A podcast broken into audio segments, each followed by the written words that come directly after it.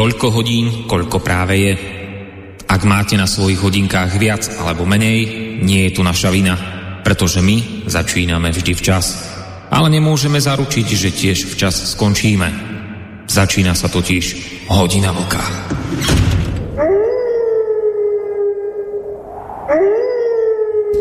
Dobrý večer, vážení poslucháči, presne tak. Začína sa ďalší diel relácie Hodina Vlka, pri ktorého počúvaní vás víta z bansko bystrického štúdia Boris Koroni. Verím, že nebudete uh, namietať, ak to tentokrát urobím výnimočne trošku inak a naozaj nebudem vás tu zdržiavať žiadnymi svojimi dlhými úvodnými myšlienkami a slovami. Ten dôvod je celkom prozaický. My totižto dnes spolu s mojím reláciovým parťákom Vočkom budeme v podstate pokračovať v téme, ktorej sme sa venovali minulý týždeň v piatok, hoď teda v tej chvíli, keď sme tú reláciu končili, sme naozaj netušili, že teda budeme mať pokračovanie, alebo teda vlastne toto je, počkajte, aby som zase netáral, my sme vlastne minulý piatok mali pána Marmana, čiže dva týždne dozadu. Tak. Čiže keď sme túto tému otvorili, tak naozaj sme netušili, že ako sa bude situácia na Ukrajine žiaľ vyvíjať a že v tejto téme budeme pokračovať. Ale teda platí to, čo som povedal, že my v podstate dnes plynulo nadviažeme k tomu, čo sme spomínali pred dvoma týždňami. A o čo ide? No tak samozrejme absolútnou témou číslo 1 v tejto chvíli na medzinárodnej scéne bezkonkurenčne napätá situácia na Ukrajine a preto je celkom logické, že sa jej podrobne v našom vysielaní venujeme aj my. Takže poďme na to. Hoci teda tvrdím, že nebudem vás naozaj dnes zamestnávať nejakými zbytočnými dlhými úvodmi, ale predsa len myslím, že patrí sa e, nájsť na úvod nejaký ten odrazový mostík, povedal by som, k nášmu dnešnému rozhovoru. A za ten povestný odrazový mostík som si tentokrát zvolil komentár redaktora mainstreamového portálu Aktuality, z toho pána Zola Mikeša. E, to, čo v tom svojom článku popísal a čo budete nakoniec aj počuť, je, dalo by sa povedať, taký minimálne pokiaľ hovorím teda o slovenských médiách, ale včera sme mali dualog, bavili sme sa na túto tému, takže som zistil, že aj v Českej republike je to tak podobne. Čiže to, čo budete vlastne počuť, je taký unizono Slovensko, Česko, neviem aký mainstreamový pohľad na tie aktuálne udalosti. Do, povedzme, stredy maximálne štvrtka tohto týždňa, od tohto dňa, od štvrtka, nabrala totižto situácia na Ukrajine úplne nový spád.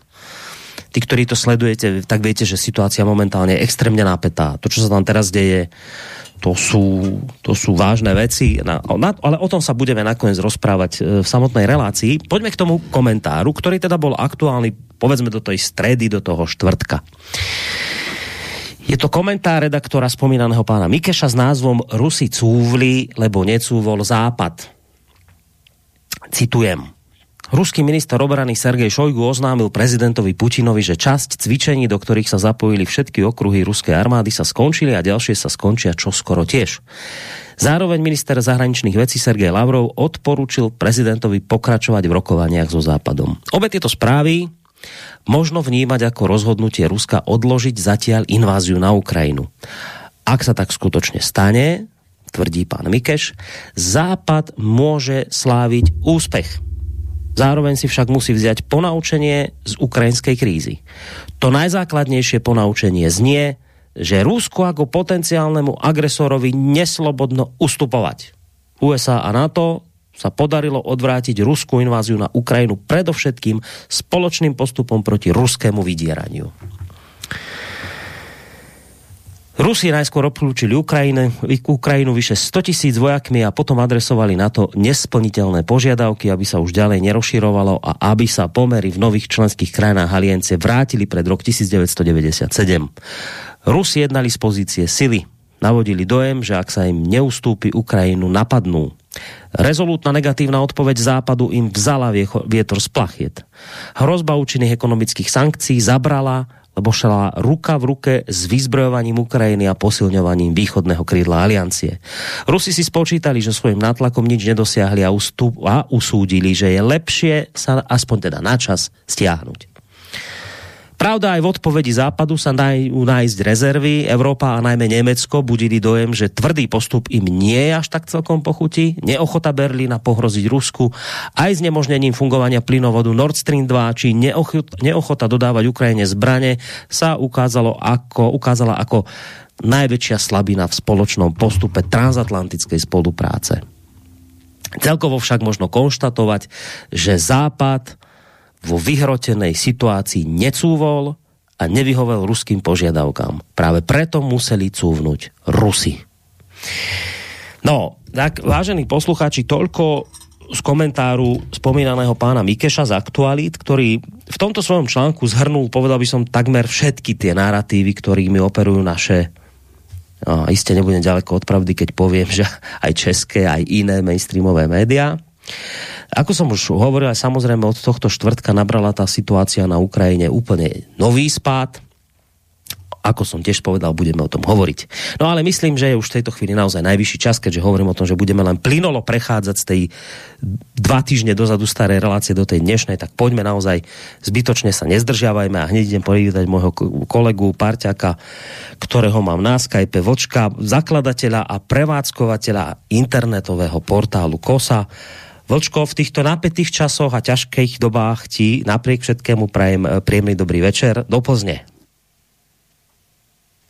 Borisku, eh, napodobně eh, přání příjemného a dobrého večera, já nevím, já, já si myslím, že za tu dobu, co vysíláme hodinu vlka společně, to je pět a půl roku, jestli dobře počítám, tak jsme takovouhle relaci ještě neměli nebo nevysílali a popravdě řečeno, já bych si docela rád eh, odpustil. Jo. Ale eh, jsme na začátku, čili je dobře pozdravit, kterou jsem pozdravil, takže teď jsou na řadě všechny naše posluchačky a posluchače Slobodného vysílače, ať jsou na zeměkoliv, kdekoliv. Ale speciálně bych chtěl dneska pozdravit dva z Melbourne, jednu posluchačku a jednoho posluchače, pracovní jména Koala a Koalák, tak bych chtěl pozdravit speciálně, slíbil jsem jim to, že to udělám, ale to neznamená, že bych ty ostatní zdravil méně. E, zopakuju ještě teda jednou to, že tenhle díl hodiny vlka bych si opravdu nejradši odpustil, protože tak mizerně, jak se cítím dneska, e, při tom tématu, hmm. takhle výbušném tématu, tak to tady ještě nebylo. No, samozrejme, napriek tomu, že tá situácia je taká, aká je, však budeme od nej rozprávať, tak nič sa nemení minimálne na tom, že táto relácia je kontaktná, to znamená, že sa do jej priebehu budete môcť zapojiť aj vyvážení poslucháči, tak ako vždy prostredníctvom mailov na adrese studiozavináčslobodnyvysielac.sk to, že je to naozaj výbušná aktuálna téma, svedčí o tom aj fakt, že už nejaké tu maily mám a prišli dokonca pred reláciou. A takisto môžete písať cez našu internetovú stránku, keď si kliknete na to zelené tlačidlo otázko do štúdia alebo telefonovať na číslo 048 381 0101. Ja som zámerne vočko začal tým komentárom, ktorý bol povedzme aktuálny do tej stredy štvrtka, ale viem, prečo to robím. A, a, ale chcel by som tam predsa len trošku pritom sa pristaviť v úvode, keď by sme teda ostali pri tej situácii, ktorú popisuje pán Mikeš z, z, z aktualít, tak mi povedz, Vočko, že čo ty hovoríš na ten opis situácie, ako ju popísal tento spomínaný redaktor, ktorý, ako vravím, on popísal tam v tom komentáre všetky tie narratívy mainstreamu. E, my sa bavíme o čase, kedy Rusko napriek tvrdeniam prezidenta USA a médií v stredu nezaútočilo na Ukrajinu, hoci teda už sme poznali presný deň, poznali sme presnú hodinu, dokonca niektoré médiá západné nás informovali aj o tom, ako bude ten e, útok prebiehať, že to bude masívne bombardovanie. Mali presné informácie, nepochybovali, mali presné informácie, takto sa to udeje naše denníky typu denní Gen vychádzali v tlačených verziách na titulke s červenou stranou s veľkým nápisom Vojna. No, takže bavíme sa o tomto čase, a, a, ale čo už dnes vieme, je piatok a vieme, že teda ale v Rusko tu v stredu naozaj nezautočilo na Ukrajinu, práve naopak. E, v tej dobe ohlasovalo sťahovanie svojich, svojich vojsk z cvičení na e, tie domovské základne. No a mainstreamové médiá dnes hovoria vlastne to, čo sme, sme počuli od pána Míkeša, a teda, že ide o jednoznačné víťazstvo USA a NATO, proste jednoznačné víťazstvo Západu, ktoré, ktorý sa Ruska nezlakol. V podstate hovoria, že Putin rozohral hru, v ktorej katastrofálne pohorel. Chcel mať menej vojakov NATO pri svojich hraniciach, bude ich mať oveľa viac, už v tejto chvíli ich má oveľa viacej.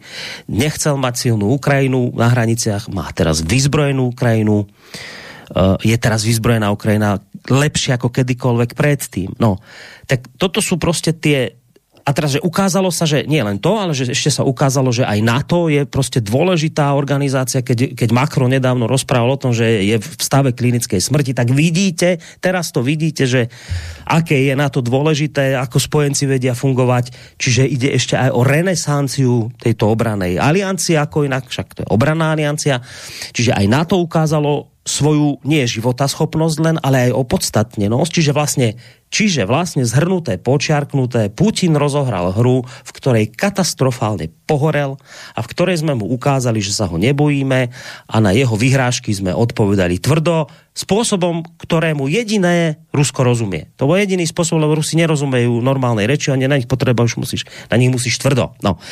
Tak takto to zhodnotili do tej stredy, do toho štvrtka naše mainstreamové médiá, sa v tomto sa proste oni zhodli, že to takýto výsledok bol. Tak keď sa, keď sa skúsime nebaviť ešte o tom, čo je teraz, lebo tá situácia sa naozaj zmenila a mení z hodiny na hodinu, ale keď sa bavíme do tej stredy, do toho obdobia, že útok sa nekoná, Rusi sa stiahujú, spojenci NATO a mainstreamové médiá sa tešia, že sme vyhrali. Ako to vidíš ty? Bola to výhra? Západu?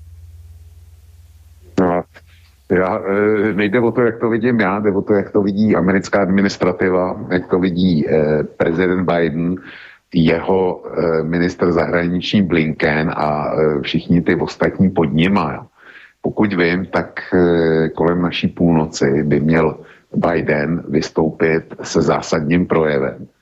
A když si, když si eh, přehraješ Blinkena, tak je jasný, že ten e, nebude říkat, že Rusové ustoupili, že Rusové se stahujou, že Rusové e, podlehli tomu soustředěnému tlaku e, západu, o kterém psal ten písmák e, Mikeš, tuším, že se jmenuje, tak, eh, jak si ho hmm. citoval, e, tyhle ty, jako je ten Mikeš a jako jsou ty všichni ostatní ve slovenských, českých a eventuálně e, západních médiích, tak o těch nemá smysl, smysl e, jak si se bavit, protože jsou lidi, kteří buď slepě věří e, těm hloupostem, co e, jsou nám tlačený do hlav, a e, to je jedna možnost. A druhá možnost je, že prostě potřebují platit měsíční složenky a faktury, což potřebuje každý z nás, ale oni se neumí vydělat peníze jiným způsobem. Takže píšou, co třeba, no. To dobre, dobre, v poriadku, jako, dobre, ale vieš... Po případě, no. po případě to může být směsice obojího, no. Takže, takže e, pan Mikeš si to může myslet, pan Mikeš si to placeně může myslet, to je jeho věc, ale situace je jiná. Všimni se, že eskalace vlastně e, na Donbase a nevznikla 16. kdy měla začít ona válka v jednu hodinu ráno, všichni to věděli, kvůli tomu vyklízeli západní státy svý ambasády a odvolávali svý občany z Ukrajiny pryč.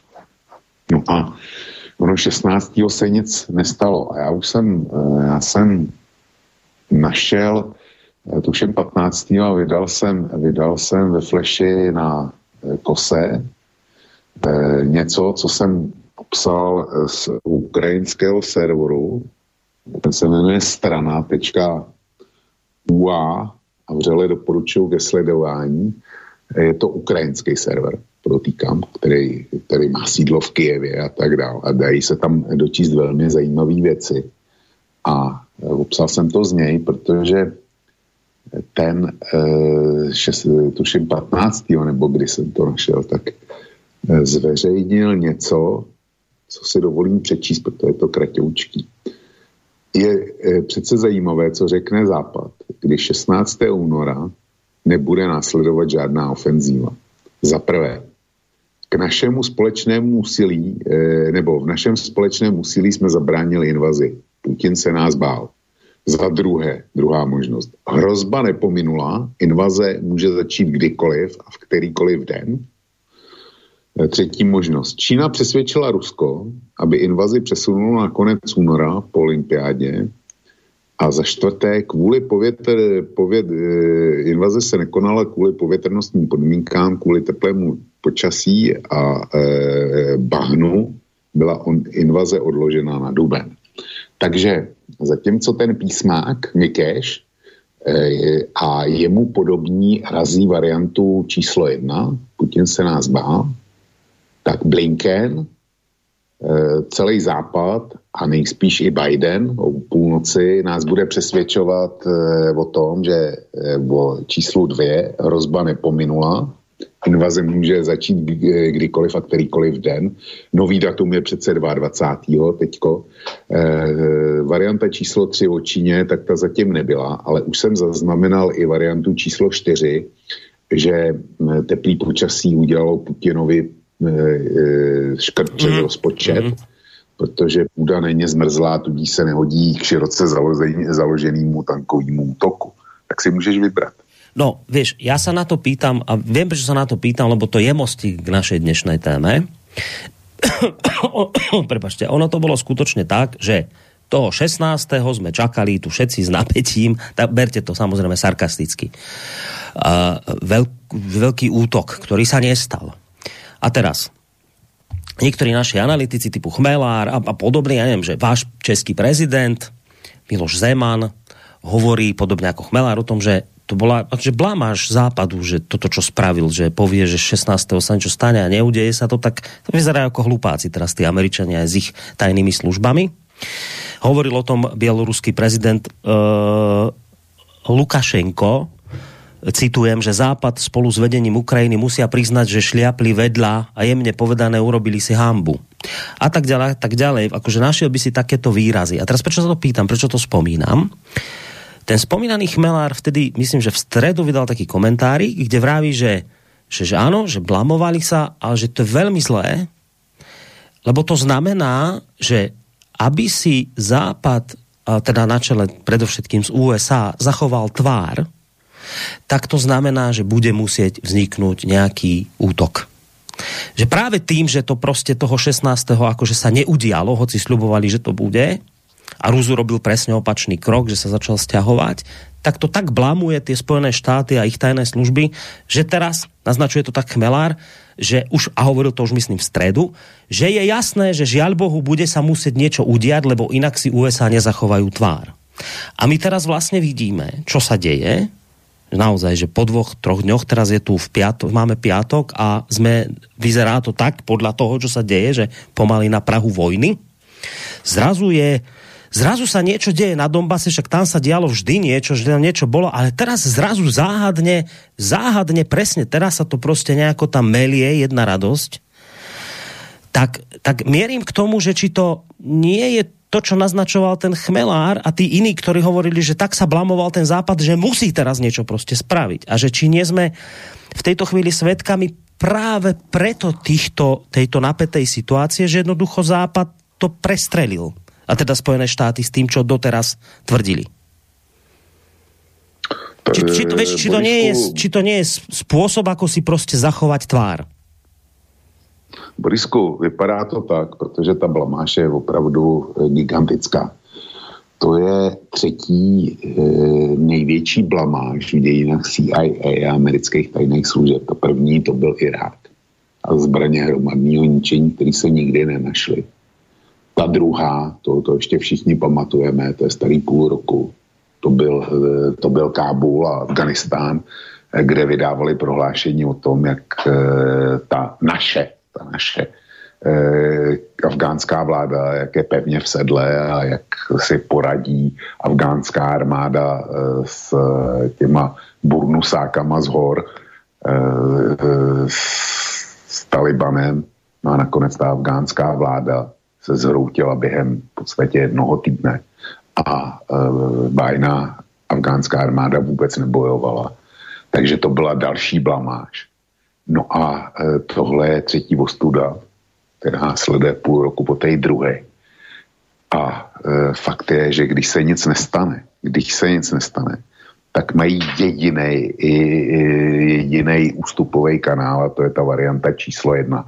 E, díky našemu e, společnému úsilí e, jsme zabránili invazi Putince nás bál, hmm. bod, bod číslo jedna. Čili to je jedna věc.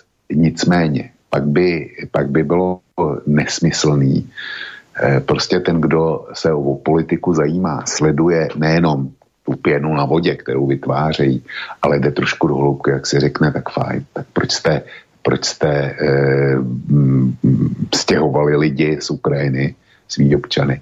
Proč jste překládali vel, eh, velvyslanectví a úřadovny CIA a, a eh, to se netýká jenom Američanů, proč jste to překládali, překládali všechno do Lvova?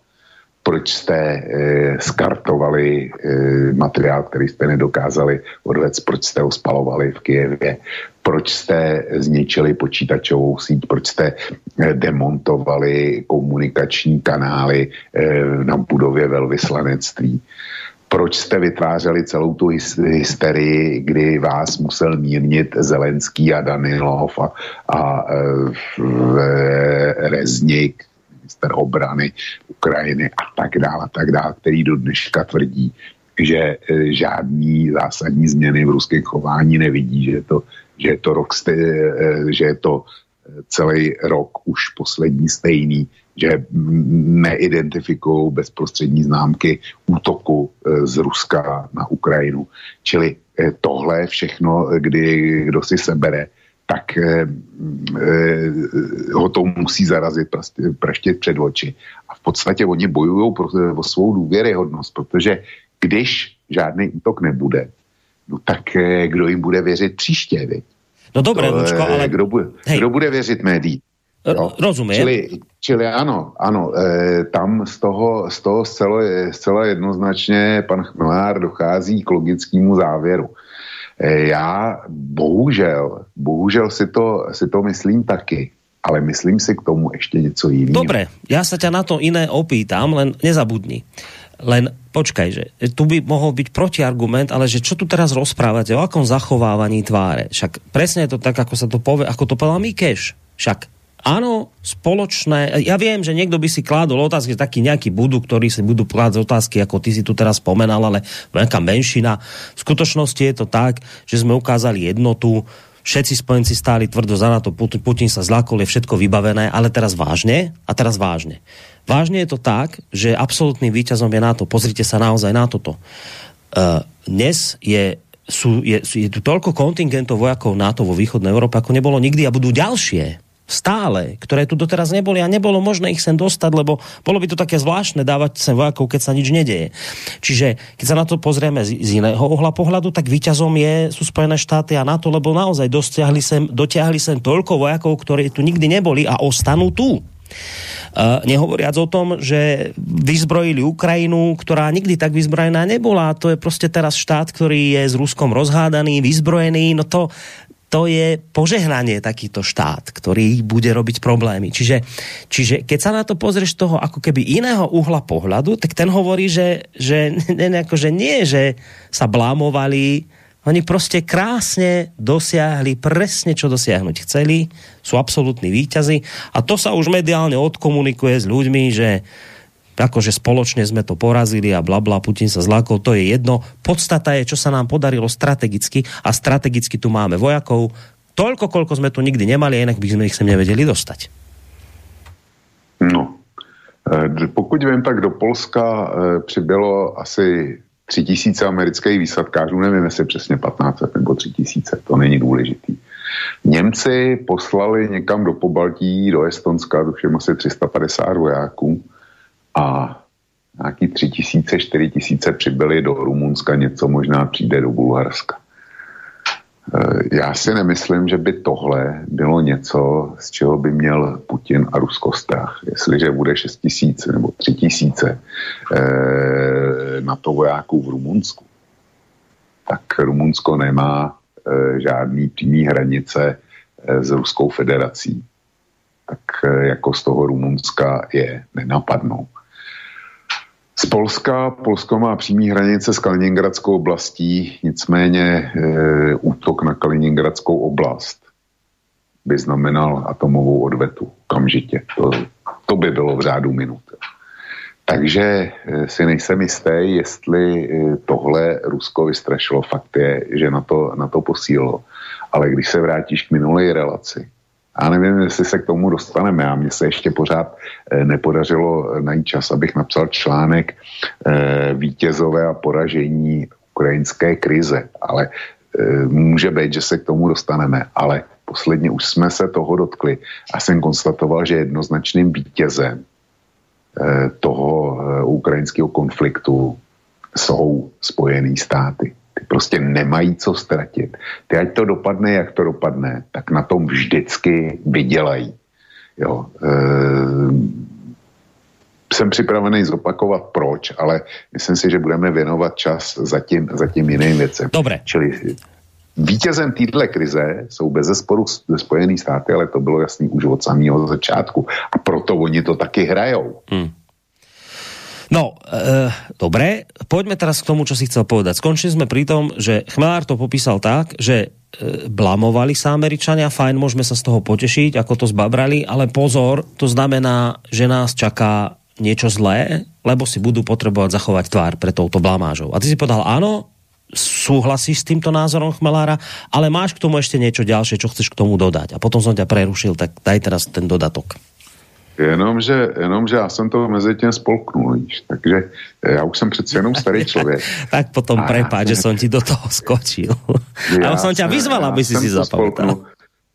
Jo, už to mám. No vidíš. Hele, Eh, podívej se, podívej se na to, co se vlastně dálo. Já pamatuju karibskou krizi, pamatuju berlínskou krizi, pamatuju karibskou krizi. Když byla ta karibská, tak mi bylo 12 let, což není zase moc, ale protože jsem se o, politi- o politiku zajímal už tenkrát. A hodně jsem o tom mluvil s tátou e, i později. A e, takže e, mám nějaký názor na to, co se dálo tenkrát. Tenkrát byl svět několik hodin od třetí světové války, což by býval byl jaderný konflikt mezi velmocemi. To, to bylo jasné. A e, kdyby si to chtěl v kilometrovém vyjádření, tak to bylo 100 námořních mil. Jo, kdy američani v Atlantiku vytýčili linii, kam poslali e, své váleční lodě a řekli, že přes tuhle linii nepustí žádné plavidlo na Kubu. A tenkrát Sovětský svaz vyslal, eh, vyslal eh, podstatnou část svého obchodního loďstva právě směrem na Kubu a doprovázeli ho, doprovázeli ho ponorky. Už tenkrát měli na palubě rakety a tak dále. No a vypadalo to, že nezastaví a to znamená, že by bývalo bylo došlo eh, ke střetu, který by byl skončil fatálně. Ale v té době, proč o tom mluvím? Protože to byla krize, která měla e, stejný, nebo respektive ta byla, to byla jaderná krize. Od první chvíle to byla jaderná krize. Vyhrocená situace. Dvě supervelmoci proti sobě. Ale ani tenkrát nikoho nenapadlo stahovat e, svý zastupitelský úřady z druhé krajiny.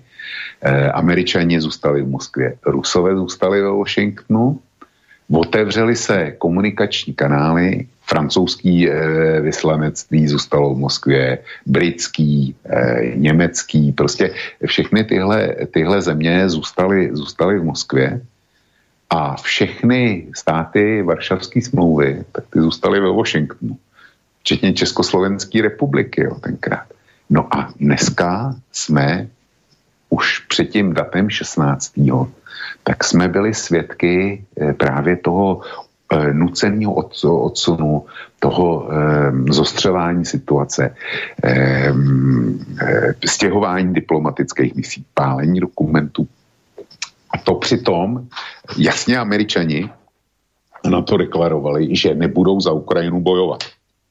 Tam, tam není pochybnost, že jestli ta válka vypukne, tak to bude válka Ukrajina versus Rusko, s tím, že všichni počítají, že Ukrajina prohraje, a pro, někteří říkají, že prohraje po těžkých bojích, eh, většina si myslí, že to bude rychlý.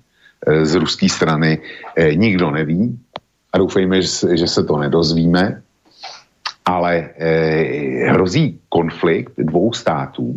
Jasný, že světová válka za normální okolností z toho nebude, pokud se do toho západ nebude míchat, jestli se začne střílet. No ale ono se stěhuje, stěhuje se vy, velvyslanectví. Občani se stěhují ze země pryč. To je e, stejná situace, jako když e, Talibán pochodoval do Kábulu. Když Talibán pochodoval do Kábulu, tak jsme byli ze strany západu svědky stejných opatření. Ne dřív, než ten Talibán už tam doopravdy byl. Když si vzpomeň na ty scény z kábulského letiště, jo, co se tam dálo, jak byly ty checkpointy Talibánů a, a, a tak dál a tak dál. No a oni to dělají už teďko, když, eh, když jako Kiev říká, my nezautočíme na Donbass. Rusové eh, ústy Putina prohlásili zcela jasně. A myslím si, že pan Mikéš by udělal dobře, kdyby nečetl jenom, jenom Washington Post, Eh, a neposlouchal, neposlouchal, já nevím, jestli poslouchá eh, nějakou eh, americkou televizi, to je mi celkem jedno, ale kdyby si našel i ruský zdroje, nebo aspoň teda se podíval, co prohlásil Putina, co je, otištěný i v mainstreamu. A ten zcela jasně konstatoval, že pro Rusko na Ukrajině platí dvě červené čáry. První čára je Ukrajina jako člen NATO nebo Ukrajina s nějakýma dvoustrannýma smlouvama, která, který by umožnili Západu poslat své jednotky na Ukrajinu a instalovat tam svý vojenský zařízení. To je prostě pro Rusko naprosto nepřijatelný a Putin tady jasně de- deklaroval, že v takovém případě na Ukrajinu zautočí, že tohle prostě nedovolí. A druhá červená čára to je jasná. A ty jsme svědky v současné době. E, řečeno Putinovi, e, Putinem, pokud zaútočí Ukrajina na Donbass a bude to chtít vyřešit silou tenhle problém, no tak Rusko v tom Donbass nenechá samu, samotnej a, a přijme potřebná opatření, rozuměj, zautočí na Ukrajinu. Tohle je jasná věc. No a dej si to, dej si to do Eh, v souvislosti s tím, co se děje od začátku tohohle měsíce a vlastně od půlky ledna. Eh, tenkrát začalo, začalo to, to stěhování, to vyzývání západních občanů, aby odletěli z Ukrajiny, dokud to ještě jde a takový ty, takový ty věci. To začalo někdy v půlce minulého měsíce a eskaluje to od začátku tohohle. A e, na Donbasu se to dramaticky e, z, e, změnilo k horšímu od, e, od včerejška, včera no. a dneska. A já to vezmu krok, krok za no, krokem. No. Pro, pro, pro Ukrajinu je naprosto, Ukrajina chce samozřejmě vyřešit Donbas. Jo. A nechce plnit minský dohody. To je axiom pro ně. To už posledně jsme citovali Danilova, já dneska můžu e, přidat i Zelenskýho, že oni jsou pro Minsk, ale ne podle, podle, e, podle ruského scénáře. Oni prostě chtějí nový, nový minský dohody, který kde by se zbavili toho všeho, co měli splnit a nesplnili. Čili pro Ukrajinu existuje pouze silový řešení, protože na to jim nikdo nepůjde, eh, na, na další Minsk, leda, že by eh, zkusili útok a byl, eh, byli zase poražený, tak v tom případě by jistě třetí Minsk byl a jinak, jinak oni nebudou chtít. Čili Ukrajině zbývají dvě možnosti buď to ponechat eh, takhle, jak to je, a víceméně na Donbas zapomenout a nechat, nechat je tam žít podle svýho, ale pak vědí, že se nedostanou ani do Evropské unie, tam se teda nedostanou stejně. stejně. To, je, to je zajímavé, že, že mm, Kiev netlačí na to, aby se stal plnoprávným členem Evropské unie, ale tlačí aby, na to, aby se stal členem NATO. Pro mě zajímavý a nepochopitelný. Ale e, vraťme se k tomu. Zkrátka, současný Kiev, jestli je nechce splnit Minsk, tak má dvě možnosti. Nechat to na Donbasu, jak je to, ten zmražený konflikt, což není natrvalo možný, a nebo, když nechce plnit Minsk, e, zautočit vojenskou silou a e, zopakovat operaci Bouře, kterou provedli kdysi e, Chorvati na srbskou krajinu. No. Takže no. to, je, to je ich mantra. Dobre, prečo, to nie je dlhodobo, prečo tvrdí, že to nie je dlhodobo udržateľné? Ten, ten scenár, že by jednoducho sa na to vykašľali a Donetsk a Luhansk by ostal tak, ako je v rámci tých odštiepeneckých regiónov. Prečo to pre Ukrajinu nie je možné riešenie, riešiť to takto?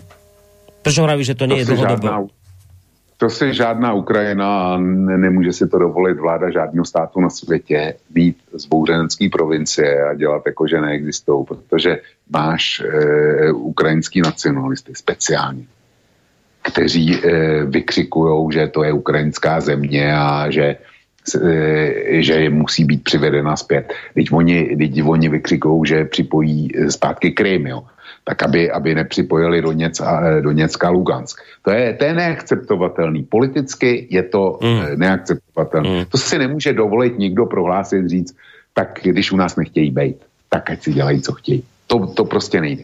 Čili já se chci vrátit k tomu podobnému, kde nesouhlasím e, s panem Milárem, nebo respektive kde e, říkám, že on něco přehlédl. Ne, nesouhlasím, souhlasím, ale podle mě něco přehlédl. A to je právě, to je právě e, řešení Donbasu. A já dneska už jsem přesvědčený, že celá ta záležitost e, okolo e, toho stupňování napětí, ty ruské síly, ty tam nejsou e, od včerejška. Ty jsou tam opravdu, opravdu byly do toho západního vojenského kruhu přesunutý v průběhu posledního roku. A nejsou tam jenom tak. S prvním atakem na Donbass Eh, se počítalo nebo začalo se o tom mluvit už před rokem. Rusové tenkrát, eh, tenkrát bylo, ta situace taky nazrávala, taky nazrávala, jenomže Rusové e, přesunuli do západního vojenského okruhu e, poměrně početní vojenský svazky, je asi 60 tisíc, a taky na manévry.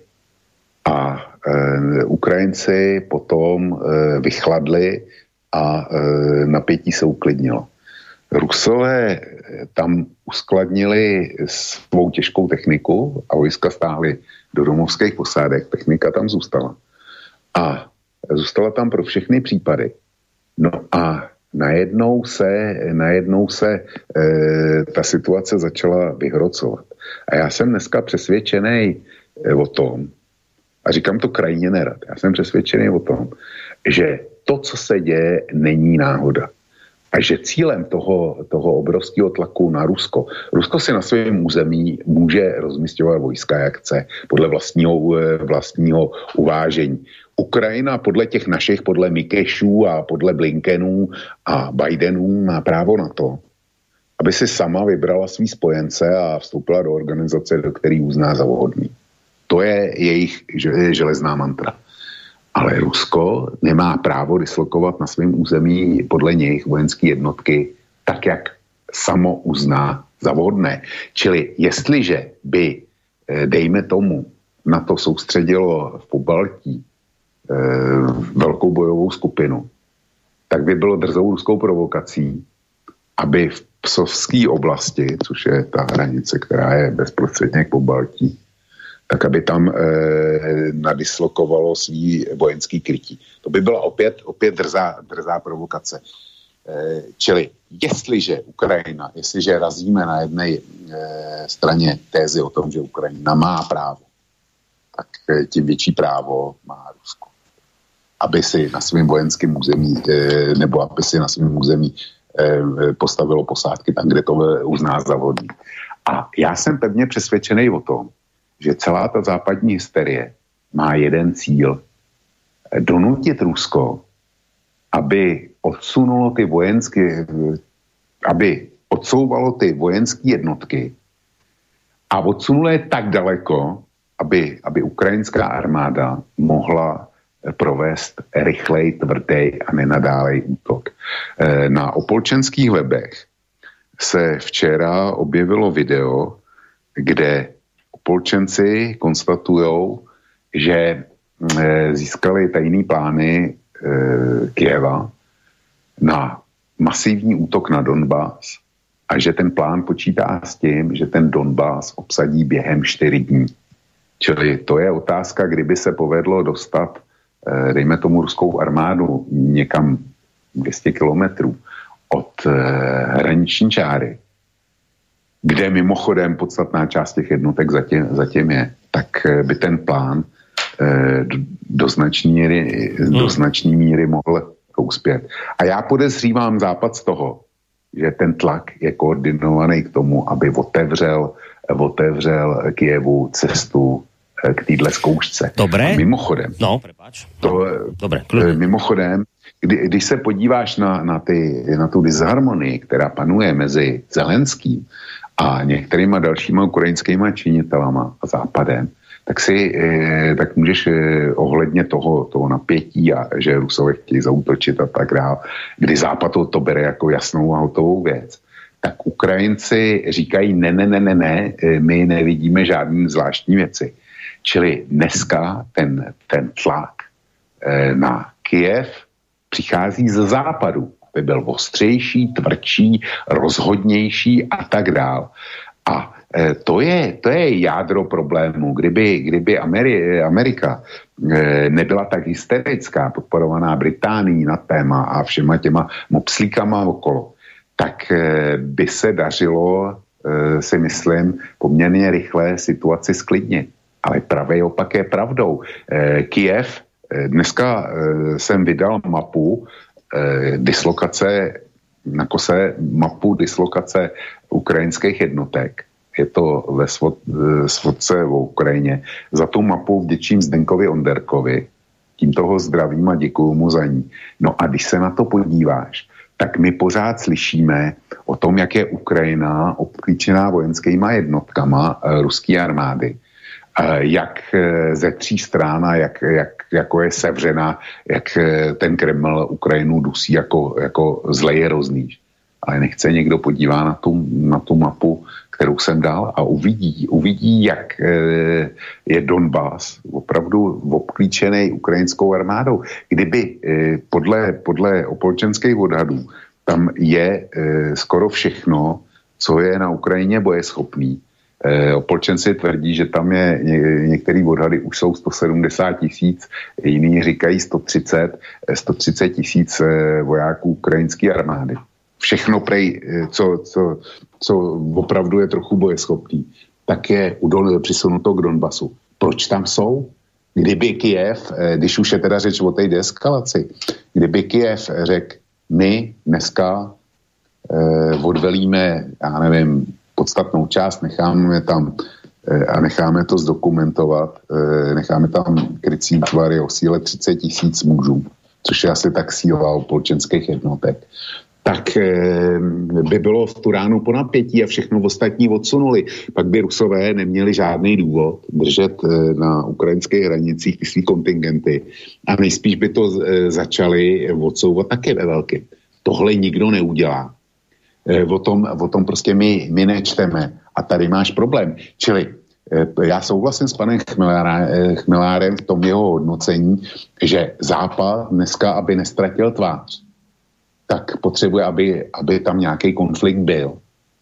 Ale já si myslím, že, že ono je to daleko horší. No do, že dobre. Západ, teda zo pár že... doplňujúcich otázok. No, no prepač, dopovedz, že je to horšie, lebo čo? Lebo? Uh, protože že Západ vysloveně pohání Kiev k tomu, aby, aby ten uh, útok na Donbass pustil. No, dobre. Ja tomuto rozumiem, tejto konštrukcii, čo si povedal, ale má to, ani nie, že diery, to neby som nepovedal diery, len teda také nedovysvetlené veci. Poprvé, už sa z časti toho dotkol, ale, ale teraz tak, že uh, uh, Zelenský a iní ukrajinskí predstavitelia hovoria celkom jasne celý čas, že nie, nemáme záujem zaútočiť na tieto odštiepenecké regióny. Nie, neurobíme to, hovoria, lebo máme v úcte životy ľudí a tak ďalej. Či oni hovoria celý čas, že to neurobia. Ak by, to spravi, ak by sa stala situácia, že Rusi, ako ty hovoríš, že cieľom je dostať Rusov preč, aby to mohli Ukrajinci obsadiť, celý svet bude vidieť klamstvo Ukrajincov v priamom prenose. To je, to, proste vieš, že, že to, bude to svet vidieť, že Ukrajinci nás ubezpečovali, že to v záujme nemajú a zrazu to urobili. Ako to odkomunikuješ, aby tí Ukrajinci zrazu nemali toho čierneho Petra v rukách, že proste oklamali celý svet, tvrdili niečo, oklamali Rusova, celý svet bude vidieť, že v podstate sme boli oklamaní. e, Borisku, rozhodují fakta, nikoli dojmy. A e, pokud by Ukrajina pokud, by Ukrajina, Ukrajina vyřešila Donbas silou, tak by to bylo obrovské vítězství západu Ukrajiny, Ukrajiny především západu. A drtivá porážka Ruska, která by měla eh, naprosto fatální důsledky. Já si myslím, že Putin by politicky nepřežil. Že by, eh, a vzhledem k tomu, že tam není eh, nějaký designovaný nebo definovaný Putinův nástupce, tak si myslím, že by Rusko propadlo do obrovského chaosu a že by se že tam existuje vážná pravděpodobnost, že by se začalo štěpit. A v takovém případě by všelijaký ty šnídly a Mikeše a, a e, další vůbec nezajímalo, že Ukrajina e, všechny oklamala, že to bylo, že to bylo divadílko, mm Čiže ešte by, nako, nakoniec by ešte, z faktu. ešte by to jo. nakoniec opísali ako, ako chytrú stratégiu Přesne použili tak. Ukrajinci, Přesne že by tak. sa to takto mediálne ošetrilo. Dobre, druhá Přesne otázka, tak. druhá otázka. Dobre, a teraz nech mi teda všetci prepáčia, ale to sú Ukrajinci, to si Ukrajinci myslia, že keby teraz, ja neviem, že takto obsadili do Luhansk a Donetsk, takže čo, že oni sa ubránia potom tej odvete Ruska? Eh, Která by automaticky nevím, přišla? Hele, když už by to, když už by Doněck a Luhansk byl obsazený, tak je otázka, jestli by nějaká ruská odpověď přišla. To, to nemůžeme vědět. To, eh, potom by zase Západ začal, eh, začal říčet ve smyslu, že Rusko přepadlo Ukrajinu, která nedělala nic jiného, ne, než obnovila suverenitu nad svým celým územím. Takže by to zase byla agrese. Mm-hmm. No dobre, však agresa, neagresa, ale Rusi by už teda zrejme nemohli nič iné urobiť, ako tam proste zautočiť. A ak by tam zautočili, tak e, Ukrajinci nie sú nie len, že schopní udržať tieto dva odštepenské regióny, ale potom by sa Rusi zastavili naozaj až niekde pri Kieve.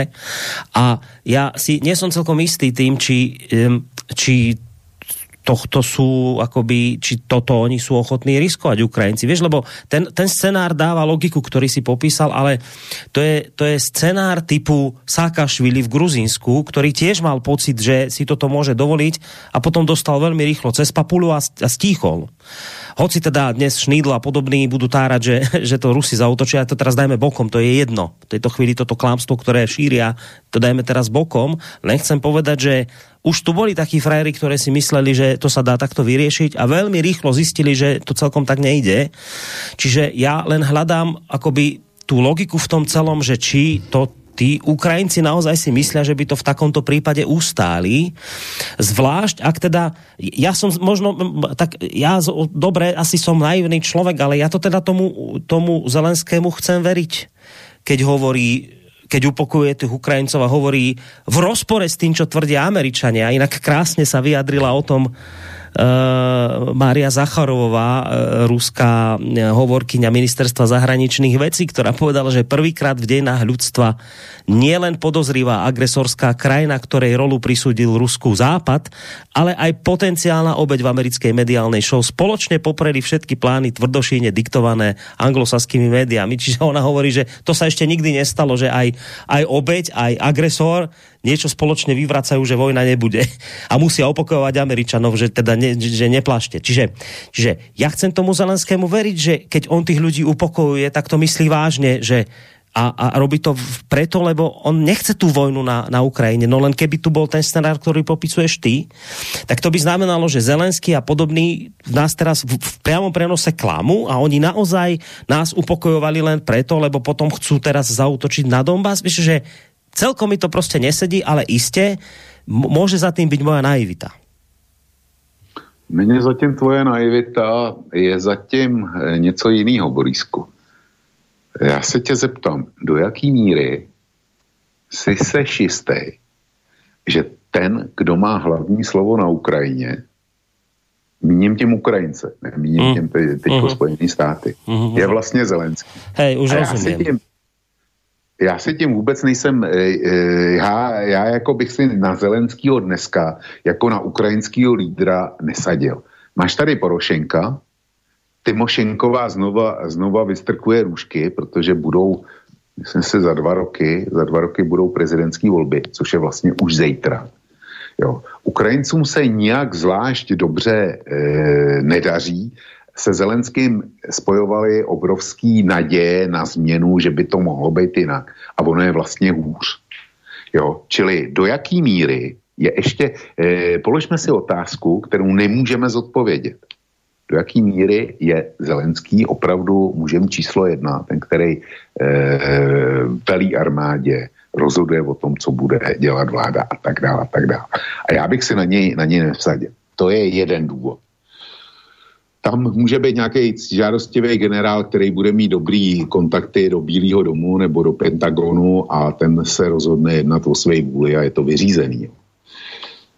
To je jeden z možných scénářů, ale je jich, je jich, možno dalek, je jich možných daleko víc. A pak mám ještě jednu námitku. Já jsem minulý týden dostal, dostal jeden e, zajímavý krátký mailík od jednoho z e, našich čtenářů a doufám, že i, našich, i našem posluchačem. A na základě toho jsem se rozhodl, že napíšu e, článek, kde budu řešit vítěze a poražený téhle ukrajinské krize. Ať už, ať už to skončí e, jakoliv, protože jsou jasný už teď. A e, ten, te, ten mailík, nebo respektive ta věc, která mě, která mě inspirovala k tomu, byla eh, asi následující. Je to, je to volná replika, nikoli citace. Eh, vlku, do, eh, já jsem přesvědčený o tom, že Západ se chce dneska Ukrajiny zbavit. No? Čili eh, vem si, co má zatím Západ, eh, Západ z Ukrajiny. Jestliže Rusko vyhlásí veřejně, že je připraveno zahájit válku s Ukrajinou nebo s celým západem, v okamžiku, kdyby, hrozilo, kdyby hrozil vstup do NATO nebo dvoustranné smlouvy, který by to e, nahradili a suplovali. A to Putin řekl zcela nekompromisně jasně. Tak Západ ví, že si může vybrat. Buď teda přijmout Ukrajinu a tu Ukrajinu podpořit a pak riskovat okamžitě válku s Ruskem. A nebo e, Ukrajina se e, více či méně dobrovolně stane neutrální zemí a pak Rusko dosáhne toho, e, toho co, o co mu na Ukrajině jde.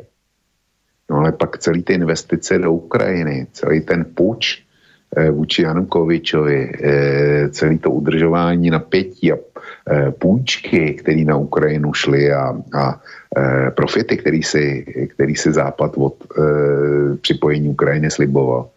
Pak se zcela jasně v neutrální zemi, která by se finlandizovala. A tenhle, tenhle názor nezazněl ojedinělé, že řešením pro, pro Ukrajinu je finlandizace tak eh, jako kdyby se z Ukrajiny stalo politicky druhý Finsko. No tak hmm. co by Západ na tom vydělal? A přitom je jasný, že Ukrajina je dneska ekonomicky zhroucený stát. To je o půjčkách, nějaký půjčky tam šly, není zdaleka tolik, co si, co si Ukrajinci představovali. Ale nejsou to, už, už to nejsou zanedbatelné peníze. A nejhorší na tom je, že ty peníze tam budou muset chodit e, pořád a bude jich muset chodit víc, protože e, celý boj o Nord Stream 2 není e, bojem za nic jiného, než aby Rusové byli donucený posílat, posílat plyn a ropu přes Ukrajinu.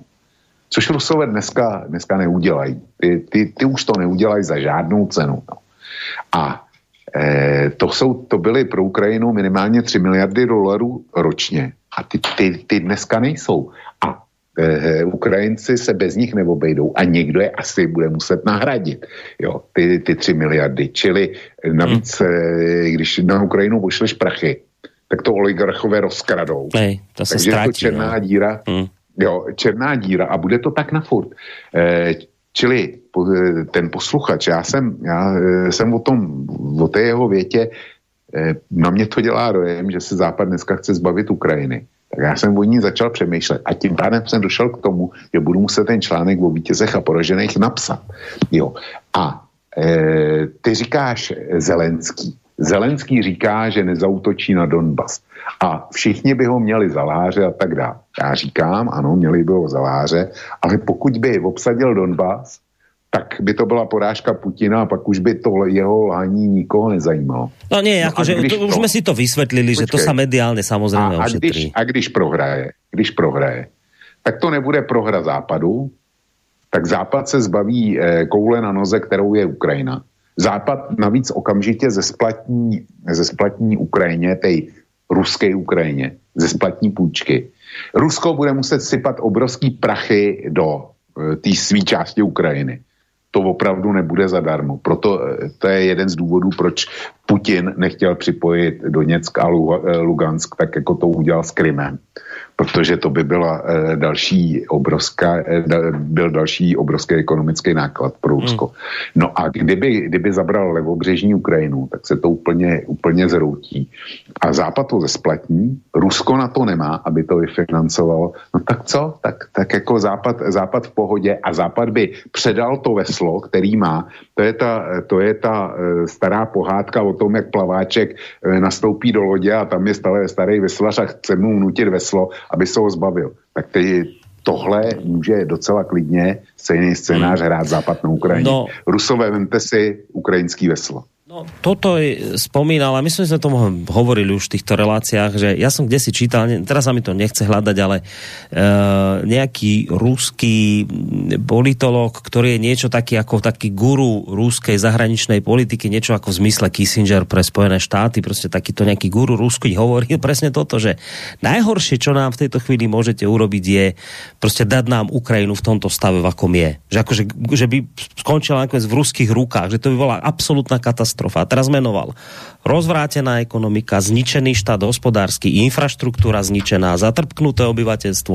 Vraví to, to, toto je horúci zemiak, ten dajte od nás preč to, akože, že takto isto to opísal, že vy si nemyslíte, že teraz Rusko si potrebuje túto obsadiť Ukrajinu, lebo wow, to je lukratívny štát, ktorý obsadí. nie, nie, nie, to si vy len pekne nechajte, čo ste si, čo ste si navarili, to si nechajte vraviť tým západniarom, ale a to len teda ako na doplnenie toho, čo si hovoril ty. Ale ešte sa vrátim k tomu scenáru, ktorý si popísal, že dobre, že rozumiem tomu, že cieľom bolo choďte vy Rusi, trošku sa vzdialte a keď sa vzdialite, vzdialite, my rýchlo obsadíme Donetsk a Lugansk. Dobre. No ale No ale Rusi sa nevzdialili a napriek tomu tam teraz tie provokácie vidíš, oni proste teraz sa to spustilo, že už sa niečo deje a teraz aký by to malo význam v tejto chvíli sa o niečo snažiť, keď sa ruská armáda nevzdialila. Je predsa Ukrajincom zrejme jasné, že v tejto chvíli ten Luhansk s Donetskom, s Ruskom za chrbtom nemôžu proste, za chrbtom tých opolčencov nemôžu proste dobiť. No, ten scénář je pře, přesně, jaký by to mělo význam? No, teď jsme si to právě, právě řekli. Prostě, když Ukrajina zautočí, tak jsou možný jenom dva výsledky. Dobude, dobude Doněck, tohle nechme. Doněck nedobude, Rusové, Rusové, eh, Rusové eh, prostě se budou angažovat, porazí ukrajinskou armádu a je otázka, kde se, kde se zastaví. Jestliže by se zastavili na hranicích s tím, s tím Luganskem, nebo tam, kde je dneska fronta, no tak by dali ukrajinské armádě zase šanci se obnovit a všechno by mohlo za nějakých pět, sedm let začít, začít na novo. Jo. Čili já netuším, jakou, jakou Rusové mají, mají strategii. Když by šli do hloubky, no tak je to ten scénář, my se zbavíme té koule, Západ se zbaví té koule na noze jménem Ukrajina. Ze všem, co to obnáší. A máš odpověď. No, len toto sú riskantné hry, vieš, že to že ten, ak, ak je to tak, ako to popisuješ, kto toto hrá, že však dobre, tak e, viem si predstaviť, že zahrajeme Vabank, tak buď to dáme, buď to vyhráme a budem tu geroj a slava gerojom, no alebo to nedáme a bude zle, tak no a čo, no a čo keď sa Rusi naštú a vznikne, a, a to nikdy nevieš, proste stane sa niečo, niekde iskra preletí a, a máme tu konflikt obrovských rozmerov zrazu na úrovni tretej svetovej. To, takéto hry si tí ľudia, ktorí hrajú, neuvedomujú, že to môže byť veľmi nebezpečné, že to môže ten oheň preskočiť niekde inde potom zrazu? No, Alebo to asi, za to stojí? Asi ne, asi ne, Borisku. Eh, když eh, byl atentát v Sarajevu, tak si taky nikdo nepřipouštěl, že by z toho vznikla nějaká válka. A to, nebo všichni viděli, že bude válka Rakouska a Uherska proti Srbsku a myslel si, že, že tím to jako skončí. Jo. A e, na, tu, na tu byl celý svět připravený. Dneska si celý svět myslí, že to bude válka Ukrajina versus Rusko, kde Rusko nakonec e, vlastně, i když vojensky zvítězí, tak z toho vyjde jako velký poražený. Oni kalkulují takhle, oni vědí, že e, za Ukrajinu bojovat nebudou a říkají si, my si musíme jedině ohlídat, aby opravdu e, na to nebylo, nebylo zatažený do téhle války. A jinak, ať si to e, e, Rusové a Ukrajinci vymydlí, vymydlí spolu, ať to dopadne tak nebo tak, tak my budeme vždycky vítězi. A bohužel tahle mantra, když to zohledníš jenom na Spojené státy, tak tahle mantra platí. Jo. Takže e, každý uvažuje jenom v rámci toho, co vidí. A navíc ještě e, na západě každý uvažuje v rámci svého mandátu, to znamená do příštích voleb. A Biden je, v, e, nebo bude na podzim v polovičce svého funkčního období, budou volby, takzvané poločasové volby do sněmovny reprezentantů a do senátu. A tam je jasný už, že demokrati těžce, těžce prohrajou, čili, čili Biden e, potřebuje něco. Potřebuje něco, co by zvýšilo šance demokratů. Nevravia to Johnsonovi v Británii. Nemluví to o Johnsonovi v Británii. Prostě tenhle, tenhle darebák, lhář a podvodník, eh, já jsem ho vždycky takhle tituloval. Vzpomeň si na naše debaty o Brexitu. Jo. No, tak eh, vždycky jsem říkal, Johnson je lhář, eh, Brexit je vylhaný a tak dále. No, byla spousta těch, kteří tomu nechtěli věřit, kteří viděli toho hrdýho Brita, který se vze, zepřel Bruselu. Ne, byla to, byla to cynická hra eh, hmm. eh, Borise Johnsona. Dneska, dneska už to mají všichni černý na bílém, co, co to je zač, a ten to hraje taky. A ty si, ty si mluvil o riskantní hře. Pro Západ to riskantní hra není. Pro Západ je to, je to cynická hra nikoli riskantní. Aspoň no, takhle si no, no, ale keby došlo k jadrovému konfliktu, tak je to už problém aj pre Západ. A to nikdy nevieš, čo sa udeje. Však teraz už hovoril Lukašenko, že však aj jadrové zbranie presunieme, ak by sa niečo udialo blbé, no tak prostě použijeme, áno, aj super jadrové. No tak toto by Západ mohol trošku už reflektovať. Ale keď rozprávame o tej Amerike a Británii, k tomu sa treba dostať, lebo, kto, ale ne, nehovorím, že teraz, ale ešte v tejto relácii, lebo to je zaujímavé, Vladimír Palko o nich písal ako o Iraku 2.0 nula. Že to sú zase raz presne tí istí ľudia čo v 2003 rozdrbali celý ten Irak, tak zase ich máš teraz tu prostě. Znova tých istých aktérov. Tie isté média, tí istí politici, tie isté štáty, Veľká Británia, Spojené štáty, tie isté think tanky prostě prepojené. Znova tí ľudia vstali z popola z podzeme sa vyhrabali, zase ich prostě tu máš a už, už teraz znova do toho rýpu, ale k tomu sa dostaneme toho, toho Vladimíra Palka, si prečítam potom ti aj nejaké jeho, jeho komentár, lebo zaujímavo to zhodnotil, on bol kedysi uh, minister uh, vnútra, myslím, Slovenskej republiky, tento človek má celkom dobrý rozhľad, myslím, aj v týchto veciach. No a ešte som chcel, lebo pozerám, že hodinku už máme za sebou, aj maily sa tu namnožili a bolo by dobre, keby sme dnes naozaj zapojili poslucháčov, ale chcel som ešte pred pesničkou, že by sme si dali teda prestávku, ale predtým ešte len teda jednu otázku, že Dobre, my tu celý čas hovoríme Ukrajina, Ukrajina, ale teda tá druhá strana hovorí Rusko, Rusko. Nie, nie, Ukrajinu nechajte, to v skutočnosti Rusy provokujú. A dobre, dobre, v poriadku. Ja som teraz advokát diabla, beriem, že to sú naozaj za tým Rusy a že v skutočnosti si teraz Rusi naozaj hľadajú zámienku. Inak mimochodom len uh, poviem takú vec, že sledujem zároveň ako vysielame aj aktuálne správy agentúrne. Teraz vyšla správa, že centrom separatistického mesta Donecko triasol silný výbuch. E, vybuchlo tam nejaké auto, niečo sa tam deje. Druhá zaujímavá správa hovorí o tom, že e, pán Kerry, ktorý je bývalý americký Eh, kandidát na, na prezidenta, on mal také, taký dosť silný záujem o to, aby svet klimatický sa nejako zkrátka spametal bojoval proti klimatickým zmenám a tak ďalej, tak teraz vystúpil na nejakom sympóziu a hovorí, že to geopolitické napätie môže naozaj poškodiť klimatické cieľe. A to je veľmi zaujímavé, že kde sú teraz všetci naši ochranári, tak by som čakal, že tí prví budú teraz bojovať proti tomu, aby tu nebola vojna, veď to je najväčšie poškodenie prírody. A my tu s veľkou radosťou počúvame, ako nám budú nosiť Američania LNG, ale však o tom sme sa už bavili, skvát palnený plyn a nejako ne, našich e, ochranárov teraz netrápi, koľko ten tanker minie energie a, a koľko vypustí oxidu uhličitého, zrazu to nikomu nevadí. Dobre, to len ako také aktuálne informácie, ktoré teraz vyšli. A teraz tá otázka, že, uh, že dobre, tak skúsme sa na to vočko, ale naozaj seriózne sa skúsme na to pozrieť tak, že, že dobre, že, že naozaj Rusi provokujú. Že v tejto chvíli tak je to presne ako hovoria Američania, že to všetko, čo sa teraz deje tam na tom Luhansku, toto, to sú proste provokácie Rusov. Rusi si hľadajú, kasu zbeli, proste hľadajú si zámienku pod falošnou vlajkou a teraz pán pán eh, Blinkena vymenoval niekoľko scenárov, ktoré Rusi môžu použiť. Dnes som čítal dokonca, že môžu použiť nejakú látku, ktorou znehybnia ľudí eh, a neviem čo všetko. No skúsme sa na to teraz naozaj seriózne pozrieť tak, že, skutočne je to tak, ako hovorí pán Blinken.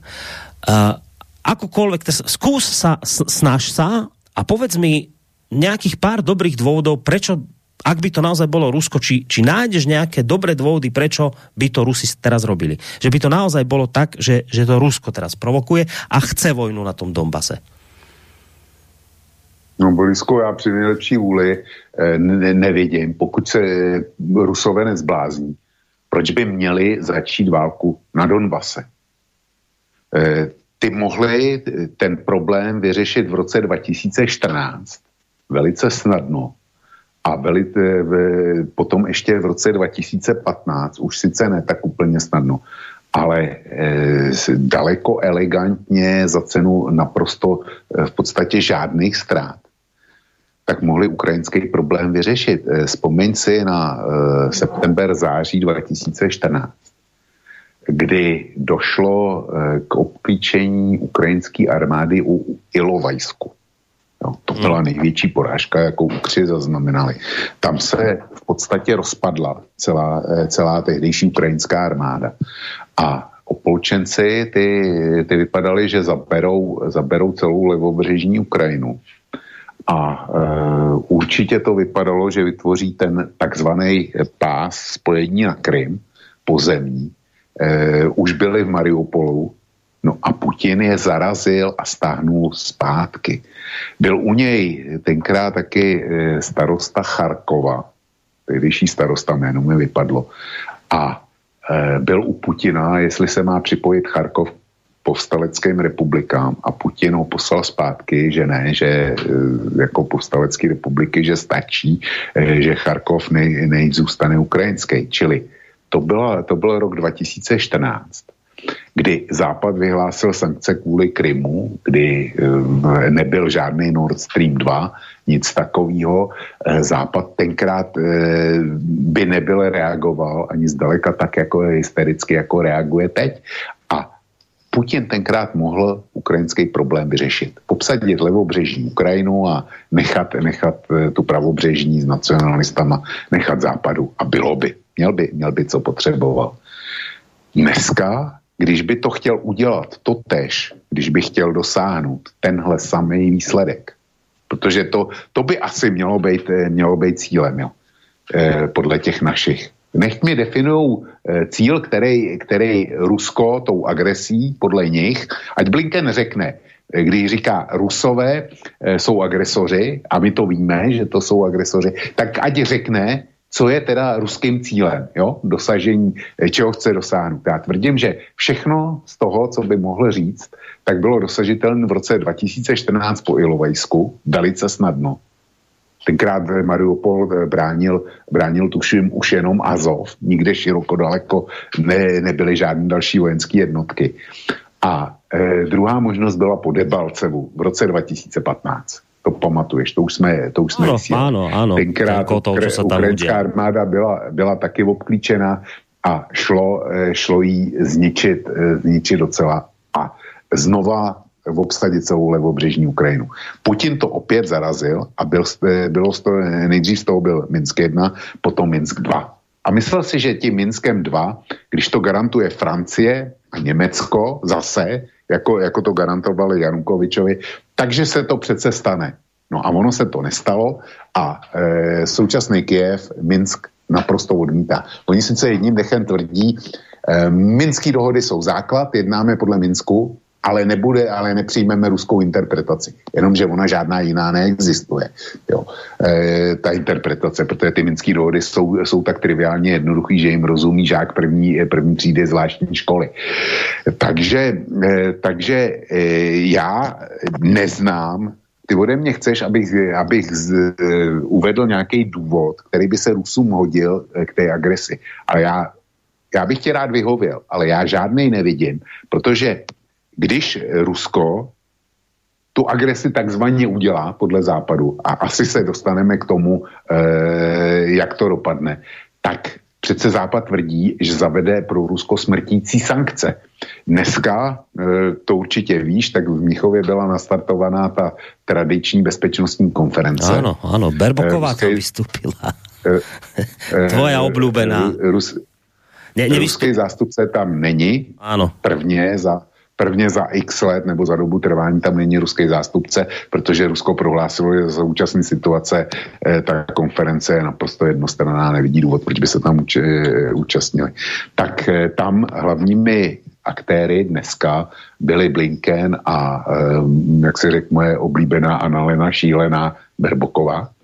A eh, já jsem kousek viděl, a ty si, ty si prostě notovali s tím, s tím Ruskem, jak, jak s ním zatočí, když, jak ty sankce zavedou, jak ho uvrhnou, to, to už je můj termín eh, do ekonomické doby kamenný a, a jak, jak jako budou hořce, hořce litovat jo, eh, Rusové. Takže, takže takhle, takhle to vypadá na západě.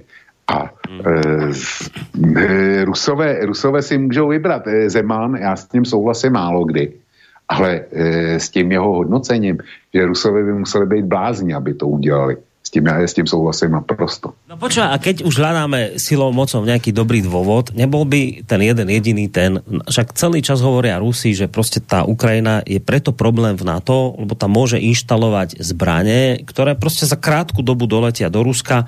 To je otázka 5 minút pri hypersonických zbraniach dajú tam Američania svoje odpaľovacie zariadenia, Rusko je ohrozené na živote. Nebolo by záujem Ruska proste obsadiť Ukrajinu a z toho dôvodu, aby proste si zachovali toto nárazníkové pásmo, ktoré proste potrebujú mať pod svojou kontrolou za účelom svojho vlastného prežitia. No, tak oni by to udělali. Oni, oni řekli, že to udělají.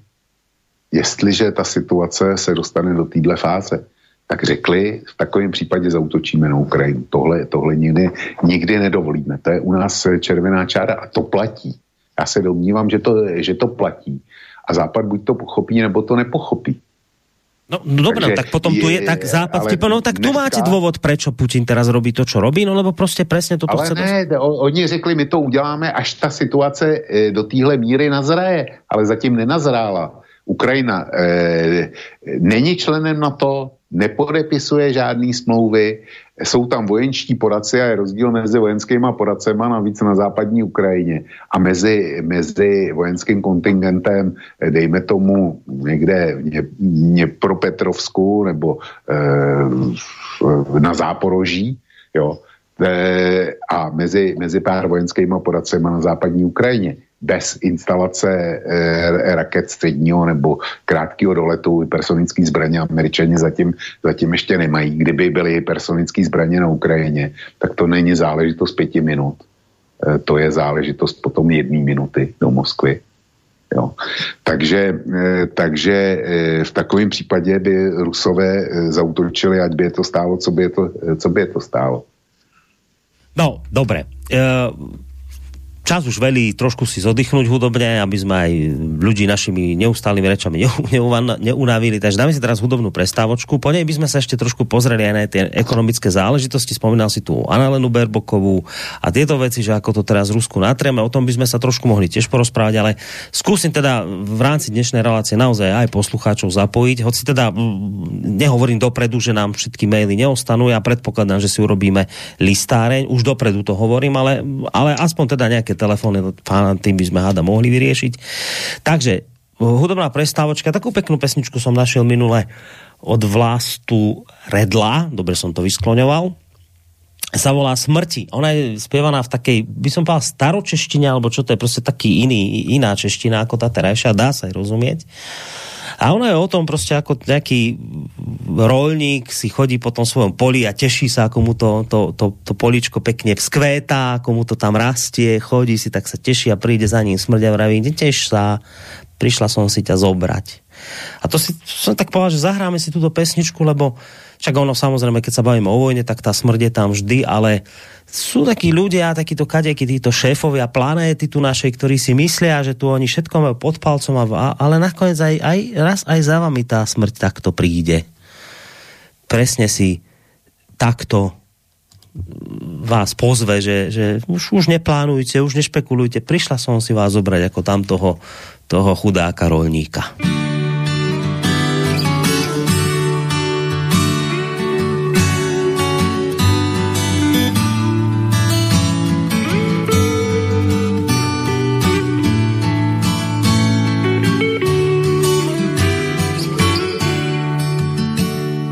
Byl tě jeden člověk, bylo mu jakověk, bylo mu jakověk. Šel od role k roli, oblídat obilí, obilíčko moje, co si jest tak piękne. O bíličko moje, co si jest tak piękne.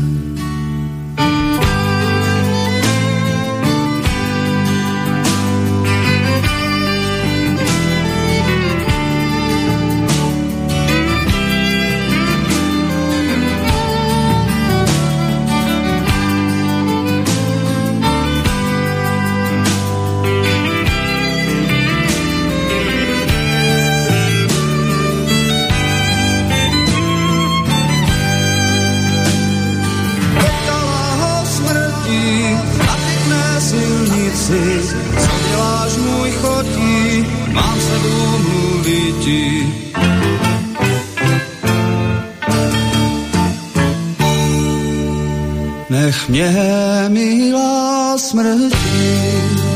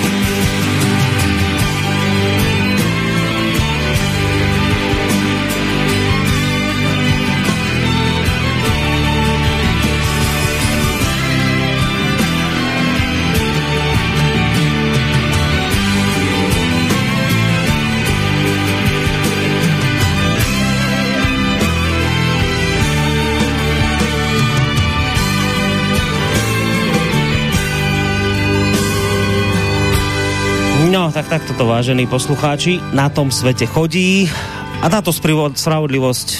Věda mě hříšnému, jsem dlužen každému a najvěc jednému,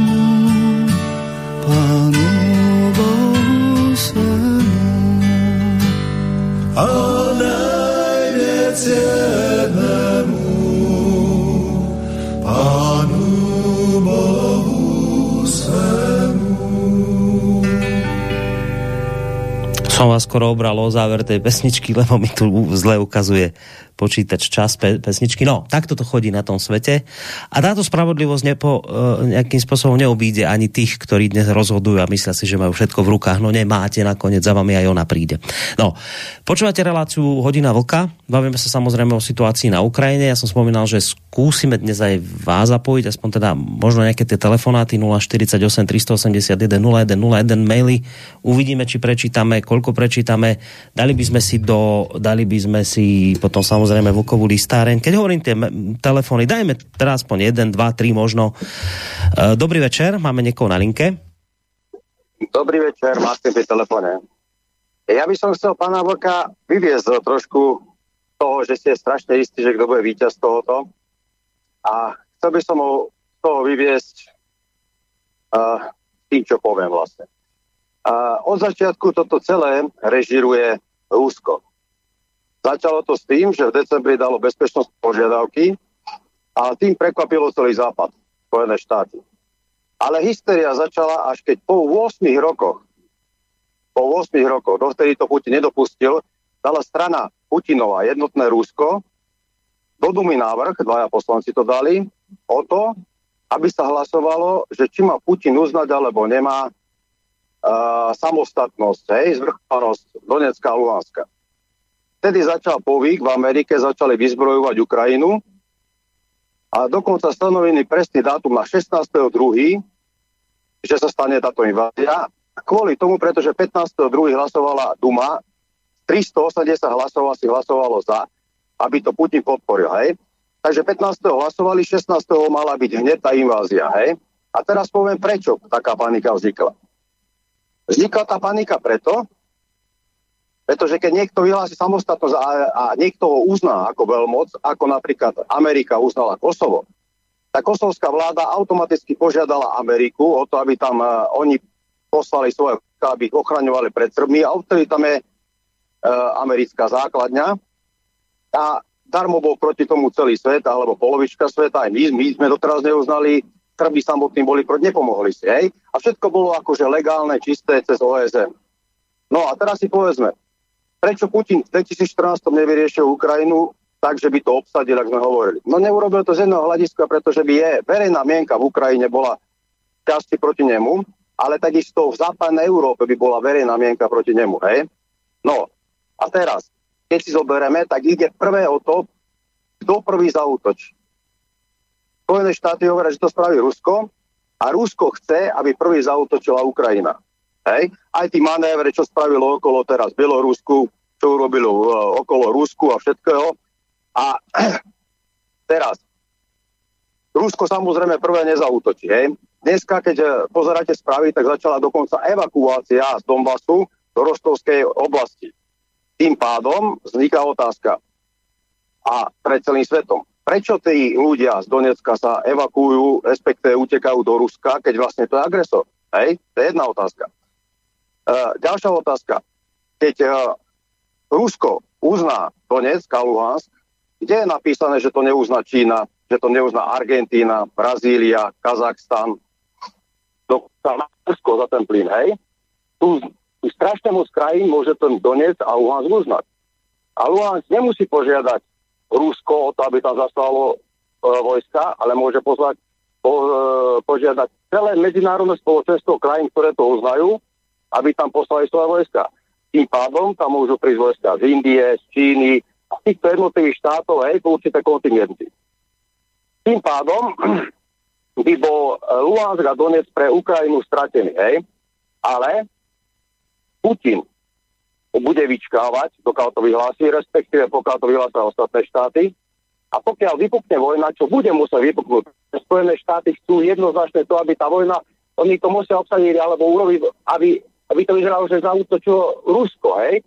To chcú dosiahnuť Spojené štáty silou mocou, aby, aby, aby prekonali alebo aby odstihli Rusko od západnej Európy, hej?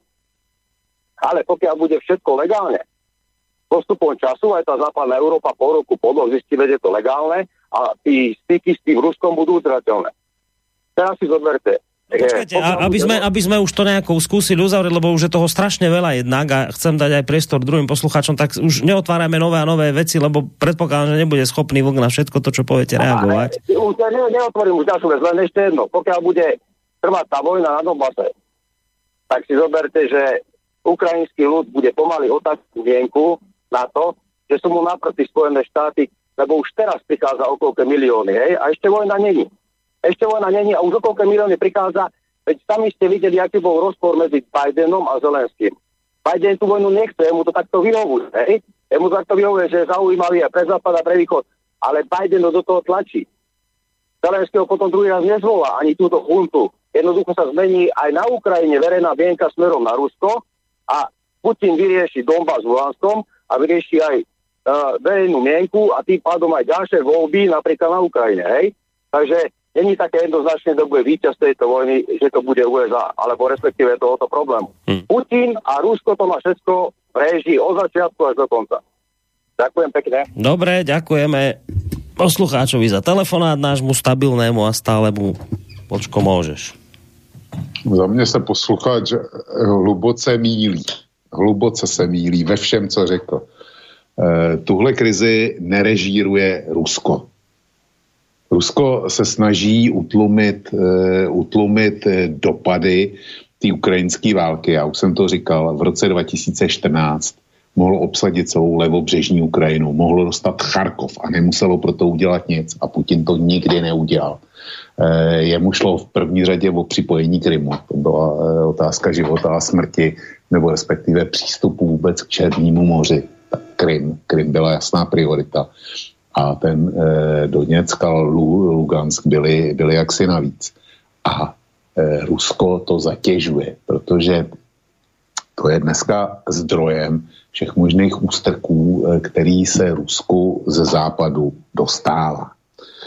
E, čili Rusko e, je ve vleku situace a není ten, kdo tam určuje pravidla hry, je objektem a je ten, kdo dělá vynucený tahy. Další věc byla, že hysterie na západě vznikla eh, v okamžiku, kdy Ruská duma navrhla uznání obou republik. Eh, ne, ta hysterie, eh, ta hysterie, ta začala, ta začala už hned po novém roce. To je jedna poznámka. Druhá poznámka je, že v době, kdy Duma jednala o uznání těch republik, tak uh, už bylo dávno zavřený americký velvyslanectví eh, v Kijevě a přestěhováno do Lvova a další podobný, taky američani už odjížděli dávno, dávno z Kijeva. Takže to není pravda. Eh, potom veřejný mínění, já jsem se tady poznal, poznamenal Krym. Takhle, sankce na Rusko byly položeny už s Krymem, a západní veřejný mínění, že jako eh, by uznáním eh, Doněcka a Luhanska za samostatné státy, takže by, že jako západní veřejný mínění by časem to akceptovalo. Západní veřejný mínění neakceptovalo dneška obsazení Krymu, který nadělal Nikita Chruščov v roce 56 Ukrajině, 50. výročí sovětské Ukrajiny.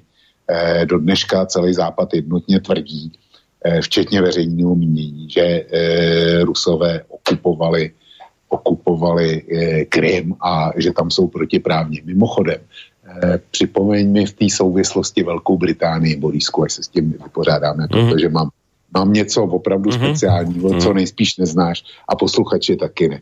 Čili veřejný mínění západní, pokud jde o Krym, tak by se nepohlo ani o milimetr. Pravý opak je pravdou uznání těch dvou republik, a to už bylo publikované eh, z úst Blinkena a dalších, a Kieva taky, podle nich znamená skončení procesu Minsk 2 a skončí nebo anulování procesu Minsk 2, což by si, což by si Kiev děsně přál. A e, samozřejmě američani a Západ by je v tom podpořil. A vedle toho by to podle mě byl důvod k okamžitému uvalení sankcí na Rusko. Tím jsem si naprosto jistý, že by, že by tím okamžikem, kdyby, kdyby Moskva uznala e, Donetsk a Lukansk, takže by to e, takže by e, byly uvaleny sankce. Teďko slyším, jak, jak by to mohli uznávat státy jako Čína, Indie a nevím, Austrá, ne, Argentína jsem slyšel, Brazílie a další podobný, že by uznali. Neuznali. A pokud posluchač pochybuje o mých slovech, tak nechť mi jmenuje pár zemí, které uznali Jižní Osety, no, nebo Abcházy, když teda, eh, což jsou otržený provincie od Gruzie. Ať mi jmenuje pár, eh, eh, nevím, že by, eh, já myslím, že jedna nebo, jeden nebo dva státy, že to, že to udělali ale žádná Indie, eh, prostě žádný takovýhle stát, který má mezinárodní společenství váhu, to neuznal. A s Doněckem už by to vůbec neuznal, protože američani by ho zatížili okamžitě eh, sankcema. Uh, ja len k tomu doplním, prepáč, že tam nejde možno len o sankcie, ale tam si treba uvedomiť, prečo sme aj my na Slovensku neuznali Kosovo, no lebo my tu máme maďarskú menšinu, no, robili by sme precedens a to je to isté Čína. Čína má problém s Ujgurmi, oni nemôžu niečo prijať, že uh, uznáme separatistické územie, však by ste dali Ujgurom vietor do plachiet. Viete, že o toto hlavne ide. A môže pokračovať.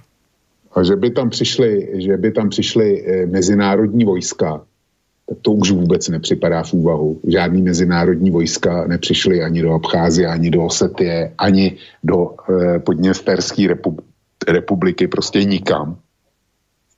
Takže tohle, tohle nefunguje a e, Putin, jo, e, Putin, že, že nezautočí první, že by byl označený za agresora. Putin první nezautočí, to jako v tom se s posluchačem shodnu.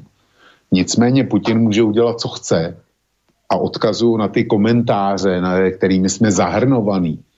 Ale kdyby to psali všelijaký Štíndlové a ty e, Mikešové, tak čert to vzal, to, to prostě, to jsou, to jsou nájemný brka.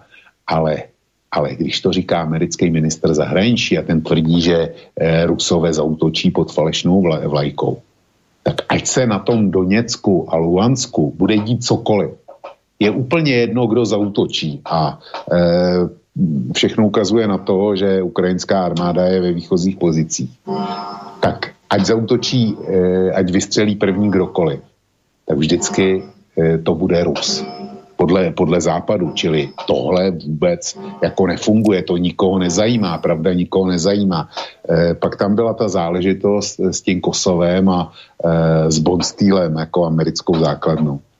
No ano, američani, američani vytvořili z Bonstýlu svou druhou největší základnu, kterou vůbec mají. To je pravda. Ale Rusové nic takového na Donbase dělat nepotřebují obě ty jejich republiky takzvaný, ty jsou, eh, ty jsou na Rusku naprosto existenčně závislí. Takže Rusové tam nepotřebují eh, jako posílat vojáky do místních kasáren. Proč by to dělali? Oni kasáren mají dost. Eh, čili nepotřebují to a neudělají to. Protože by zase v pozadí jsou sankce. No a pak tady, jo, pak tady vidím ještě poslední bod, jsem si stihnul napsat veřejní mínění na Ukrajině, že jako e, by e, se odcizilo západu. Já si myslím, že, a viděl jsem k tomu i průzkumy dokonce, že dneska identifikace těch ruskojazyčných Ukrajinců s Ukrajinou je daleko větší, než byla v roce 2014.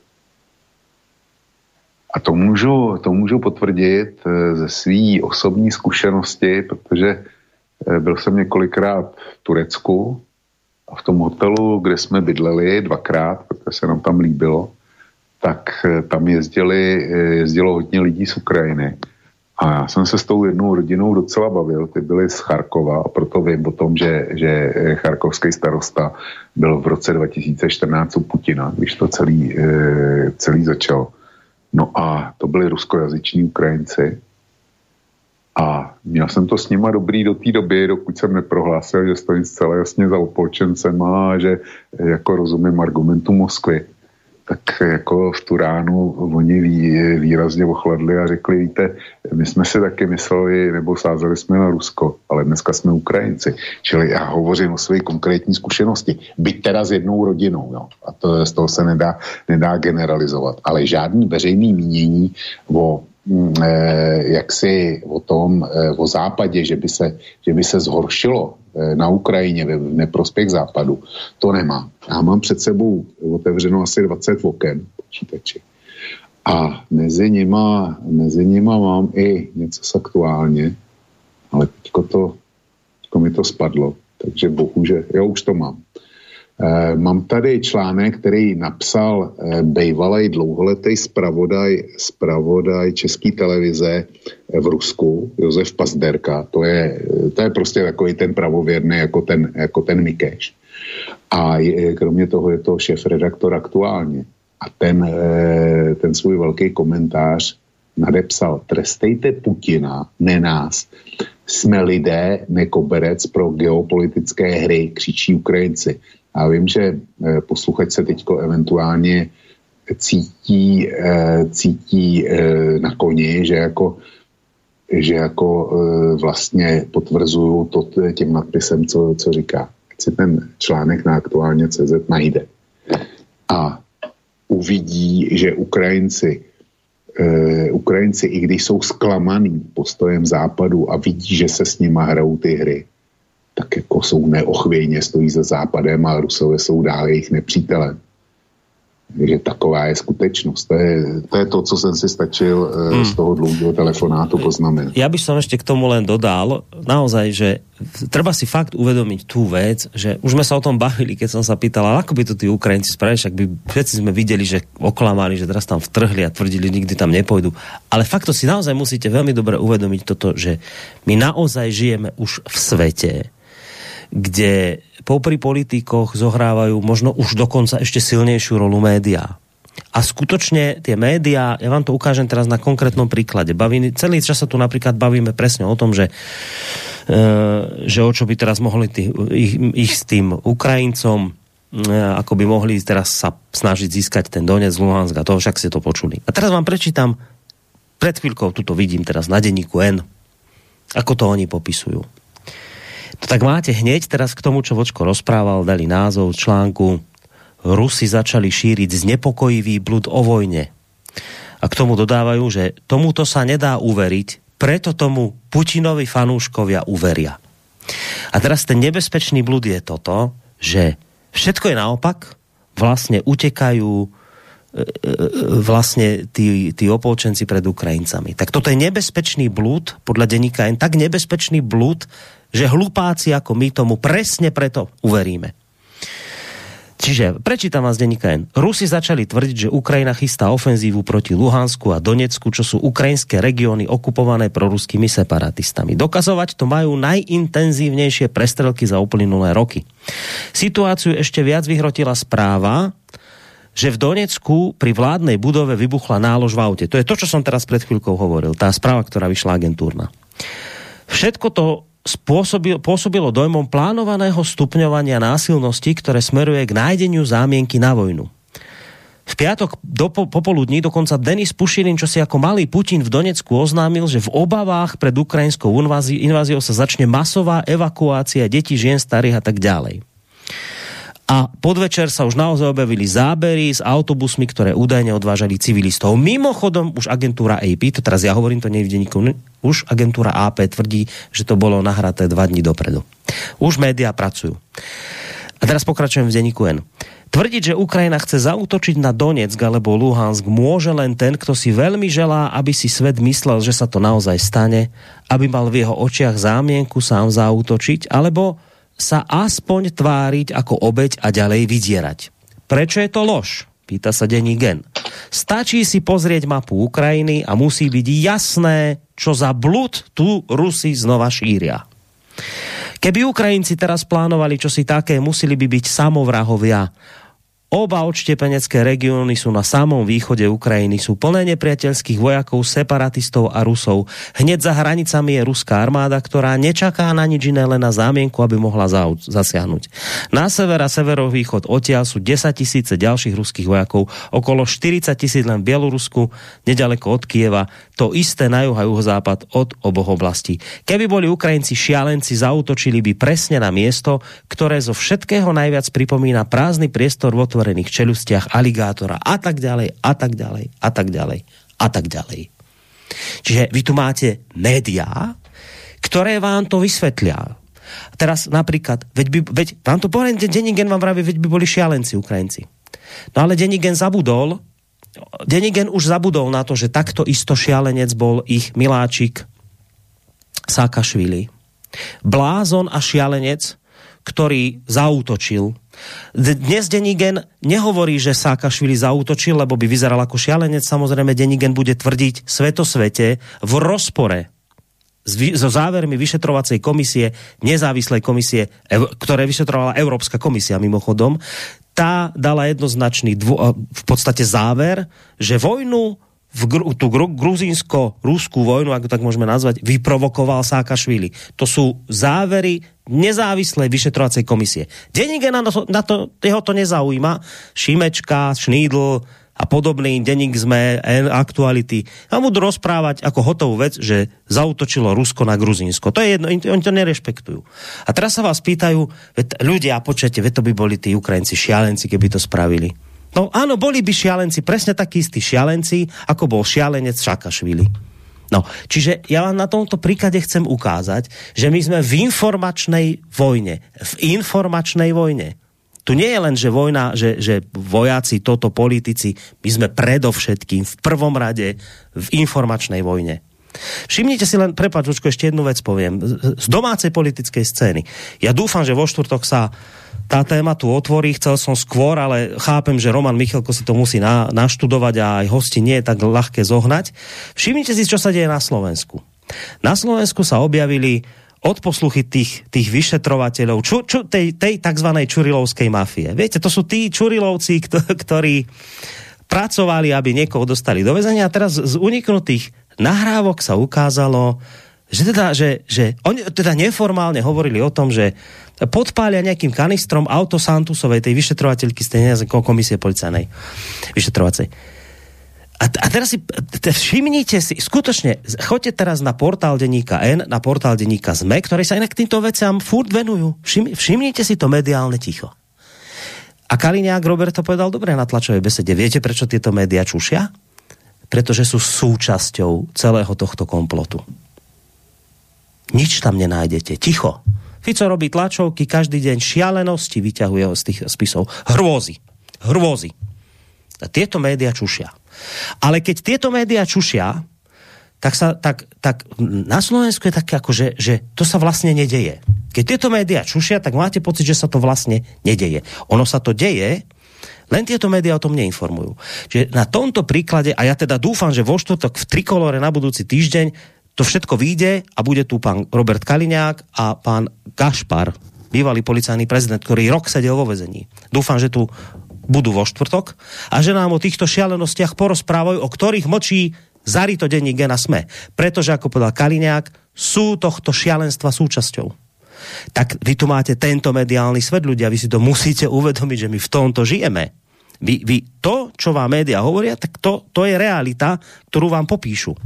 Čiže obšírne hovorím to, čo Vočko vysvetloval, že pozor na toto, ono mediálne sa dá ošetriť úplne všetko. Už dneska stiahujú tam, evakuujú civilistov, už okamžite nabehne agentúra AP a už tlačí, že tomu neverte, to oni dva dní predtým natáčali.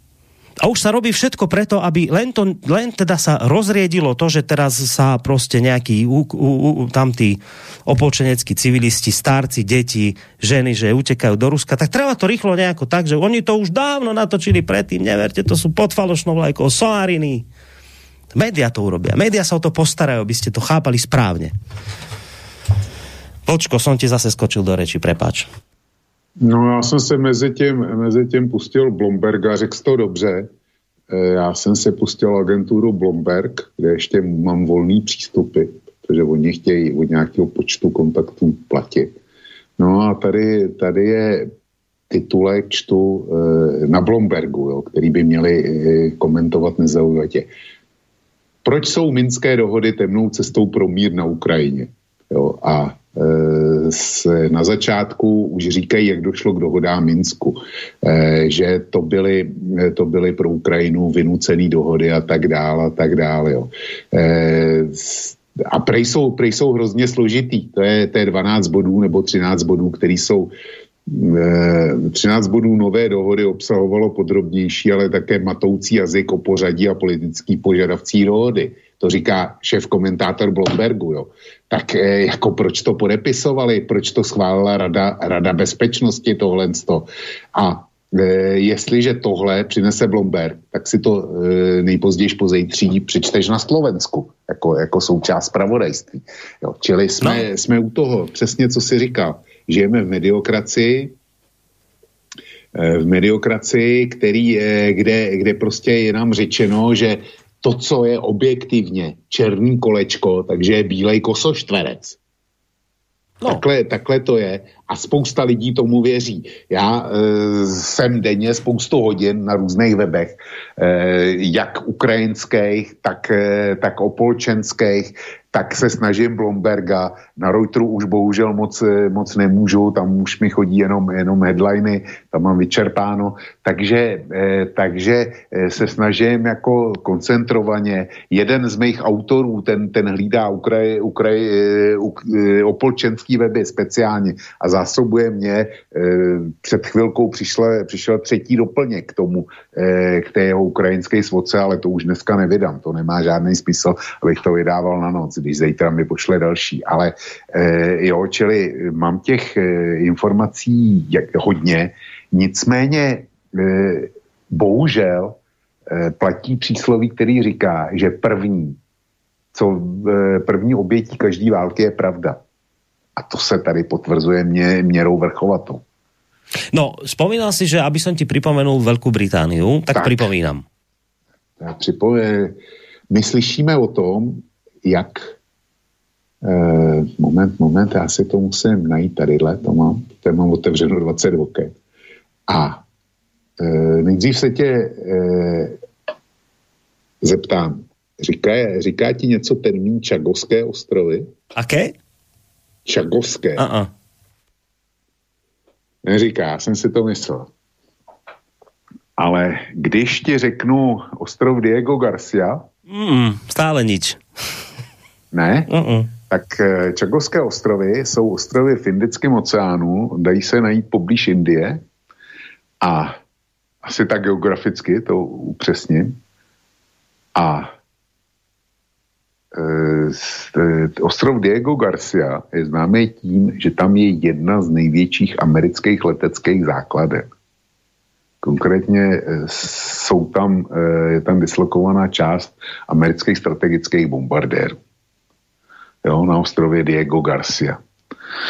Eh, když si, když si to najdeš eh, na Vikině, tak tě tam napíšou, že hm, Čakovské ostrovy jsou eh, součástí Velké Británie, jsou jednou z jejich kolonií.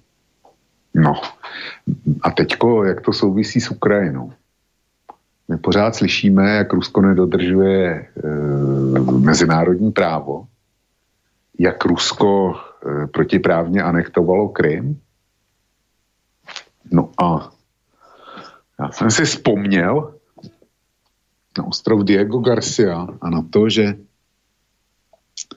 před nějakým časem byl předmětem jednání e, Mezinárodního soudního dvora v Hágu. Nikoli kvůli válečným zločinům, ale to je ten arbitrážní soud, jo, o kterém teď budu mluvit. A já ti něco přečtu, eh, když jsem hledal detaily, co má, eh, co rozhodl tenhle arbitrážní soud v Hágu, kterýmu by se každý měl, eh, měl podřídit. Titulek zní, je to z webu ČT24. Británie se má podle soudu OSN co nejrychleji vzdát ostroví Chagos. Je to z 25. čili dva roky starý. 2019. čtu dál. Británie se musí co nejdříve vzdát Čagovských ostrovů, které zabrala před půl století, půl století, no, či 50 let zpátek, krátce před vyhlášením nezávislosti Mauricia, k němuž dříve ostrovy patřily. Rozhodl o tom Mezinárodní soudní dvor, v Hágu, podle něhož britská vláda rozděla území tehdejšího Mauricia nelegálně. Verdikt není právně vymátelný, ale zvýší v dlouhodobém sporu tlak na Londýn. Na největším z ostrovů Diego Garcia mají základnu Spojené státy. E, Zástupci Mauricia se obrátili na soud OSN s tvrzením, že Británie těsně před vyhlášením nezávislosti e, země soustroví účel, účelově oddělila a že to odporuje chartě Spojených národů. Tvrdili také, že Britové při vyjednávání o rozdělení země používali výhrušky a politický nátlak. Soud argumenty Mauricia uznal a konstatoval, že Británie musí ukončit svou zprávu soustroví Chagos v nejkratší možné době. A teď poslouchej, to je, to je to, co jsem chtěl sdělit. Porovnej to s Krymem. Jo. Obyva, a teď ono to ještě pokračuje, protože se bavíme o tom, že e, z povstaleckých republik jsou lidi odvážený z bojové zóny do Ruska. Obyvatelé největšího ostrova museli ustoupit americké základně. Jednání o nezávislosti tehdejší britské kolonie Mauriciu se konala v roce 65 v Londýně podle současného mauricijského ministra obrany eh, tehdy Britové obešli většinu mauricijského vedení. Do Londýna potají pozvali jen několik zástupců, na něž vyvíjeli silný tlak. Když v roce 68 získal Mauricius nezávislost a Čakovské eh, ostrovy zůstaly pod britskou zprávou, většina z téměř 2000 obyvatel největšího ostrova Diego Garcia byla přesídlena aby tam mohla o tři roky později vyrůst americká vojenská základna. Ostrované se nikdy nesměli vrátit domů a řada z nich se usadila v Británii, kde se u soudů pokoušela domoci na vrácení své země. Eh, v Čagovské ostrově leží v Indickém oceánu přibližně na půl cesty mezi Mauriciem a Indií. Takže my se bavíme o tom, že Rusko protiprávně obsadilo Krym, ačkoliv eh, Krym byl do roku 56 Eh, řádově asi 300 let nespochybnitelně ruským územím a nikdo o tom, nikdo o tom nepochyboval. A bylo to rozhodnutí komunistického diktátora Chruščova, který ho připojil, eh, připojil k, k Ukrajině. A to je zajímavé, že tohle, tohle rozhodnutí diktátora Chruščova Západ uznává. A když Rusové si ten Krym, který byl pro ně životně důležitý, vzali zpátky. Se souhlasem obyvatelstva, protože tam proběhlo referendum, eh, který testovala eh, německá naprosto nezávislá eh, agentura GFK, která, která to ověřovala jako sama od sebe. Tu si objednal Kiev, mimochodem. Jsem schopný dokázat. Tak se ukázalo, že opravdu 80% lidí na Krymu si přálo sjednocení s Ruskem. Tak je to protiprávní akt, je to akt agrese, nesmí se to, ale když eh, mezinárodní eh, soud v Hágu, arbitrážní, vydá rozhodnutí vůči Velké Británii ohledně Čakovských ostrovů a speciálně teda ostrova Diego Garcia, no tak na to nikdo nereaguje. Natož, aby o tom někdo referoval. Tenkrát, před dvěma lety, když ten Eh, když ten soud rozhodl, tak, se te, tak ta zmínka přijít musela, proto jsem si to pamatoval. Ale dneska v souvislosti s Ukrajinou, že by někdo stavil tuhle paralelu, tak to nikoho ani nenapadne. A nejméně Mikeše e, z Aktualit SK a e, nebo té Šnídla, nebo kdo dopsal ten šílený canc, který si četl z deníka Tak ty jsou poslední, kteří by s tím operovali. No, vieš, no čak áno, bavíme sa o dvojakých metroch, ktoré tu riešime proste roky, rokúce. No, tak toto tu je, ale tým, že proste tento prípad nemá kto vyťahnuť, to sa nedostane do médií, tak samozrejme to sa ani ľudia nedozvedia a tým pádom toto neexistuje. Viete, to, to nie je. No to nie je, no proto, sa o tom proto si, Borisku, proto si, Borisku, lidi platí slobodný vysielač. Protože na slobodném vysielači a na kose, eh, na, slobo, na slobodném vysielači E, to uslyší a si to přečtou. To sú také, vieš, tie šialené dvojaké metra, ako zoberiem, zoberiem telefón, len počkajte, že také šialené dvojaké metra, aké sa udiali teraz náš americký minister obrany, ktorý sa náhodou ocitol na Slovensku, Jaroslav Nať, e, na nedávnej tlačovke obvinil hlavné správy našich kolegov z toho, že e, niečo sa ho spýtali na tlačovku, on im povedal, že im nebude odpovedať, lebo že oni sú platení, že ďakuje za otázku americké amba, ruskej ambasáde, ale že nebude odpovedať on médiám, ktoré sú platené z Ruska. No tak te, to povie tento človek, ktorý teda dokázateľne pôsobil pán Nať, pôsobil ako šéf uh, mimovládky Globsek, ktorá má vo svojich partneroch uvedenú americkú ambasádu, NATO a podobné fajnotky, že tento človek, ten, tento človek si dovolí niekoho iného obviniť z toho, kým je on platený. A to mimochodom sú jednak nedokázateľné veci, že čo, čo on tam povie, že hlavné správy sú platené Ruskom, tak nevieme, že čo, čo, čo vlastne on tým myslí. Nakoniec to hlavné správy vysvetlili a povedali, že tam niečo dostali ne, za nejaký článok, tam niečo od ruskej ambasády, nejaké smiešných pár eur, tak to je pre neho financovanie Ruskom, ale že on, on, on jeho podporuje americká ambasáda a neviem čo, tak to je v poriadku.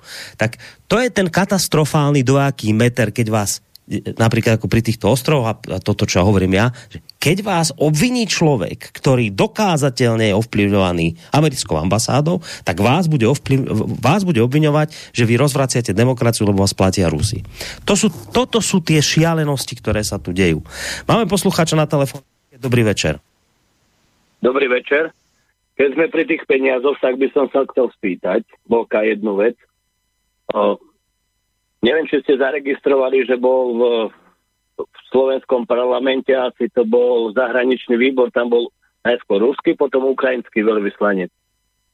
A on tam mal taký príhovor a hovoril tam nejaké čísla, že ako začala táto, toto cvičenie na hraniciach, takže Ukrajina prišla, neviem koľko to trvá, či mesiac, či dva, že prišla o 12 miliard investícií dolárov.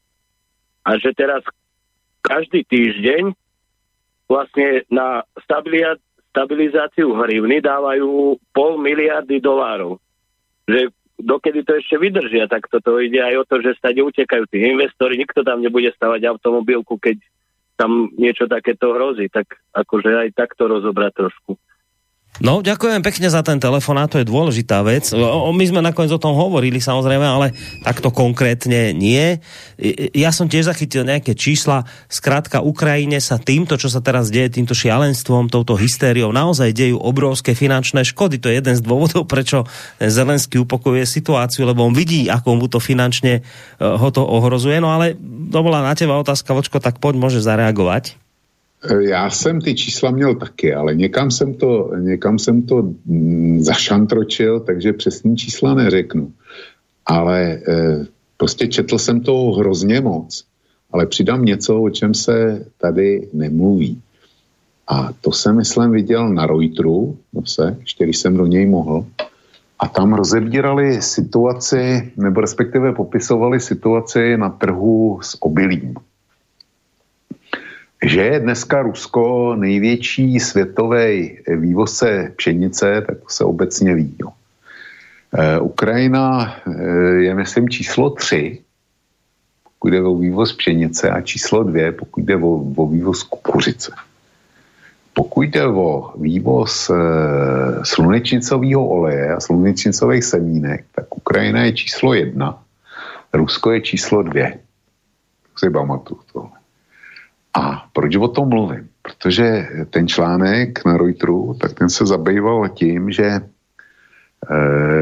úvod byl takový, že ceny potravinářských komodit jsou jedny z nejklidnějších, že se, že se normálně ceny příliš nemění, protože e, cena je určená e, vždycky každý rok sklizní. Jo? Prostě zjistí se, kolik se na světě sklidilo obilí a e, z toho se propočte, nebo každý ví, kolik e, svět potřebuje tun pšenice a, a tak dále. Takže se to dá snadno spočítat a není důvod, e, prostě není to nafta, kde když přijde nějaký politický nebezpečí a přestane se těžit, dejme tomu Mexiku, tak okamžitě ceny letí nahoru a naopak, když přijde covid, tak je najednou nafty příliš, protože stojí průmysl a kupující, nebo respektive ten, kdo těží naftu, tak kupující mu ještě doplácel v jistém okamžiku. Tak nic takového se u potravinářských komodit typu pšenice nebo kukuřice neděje, protože lidi musí jíst furt. Bez ohledu na to, jestli je někde válka, zemětřesení nebo covid. Prostě jíst se musí. No a ten článek říká, nebo říkal v posledních třech týdnech, eh, se dramaticky začaly měnit eh, ceny pšenice, ceny kukuřice a začaly jít nahoru. A důsledek, nebo respektive je to důsledek e, dění na Ukrajině, protože svět nemá jistotu, že nebude válka. A byla by to válka prvního a třetího největšího, největšího exportéra pšenice. Byla by to válka druhého největšího e, světového dodavatele kukuřice. Byla by to válka číslo, e, čísla jedna a dvě na trhu se slunečnicovým olejem.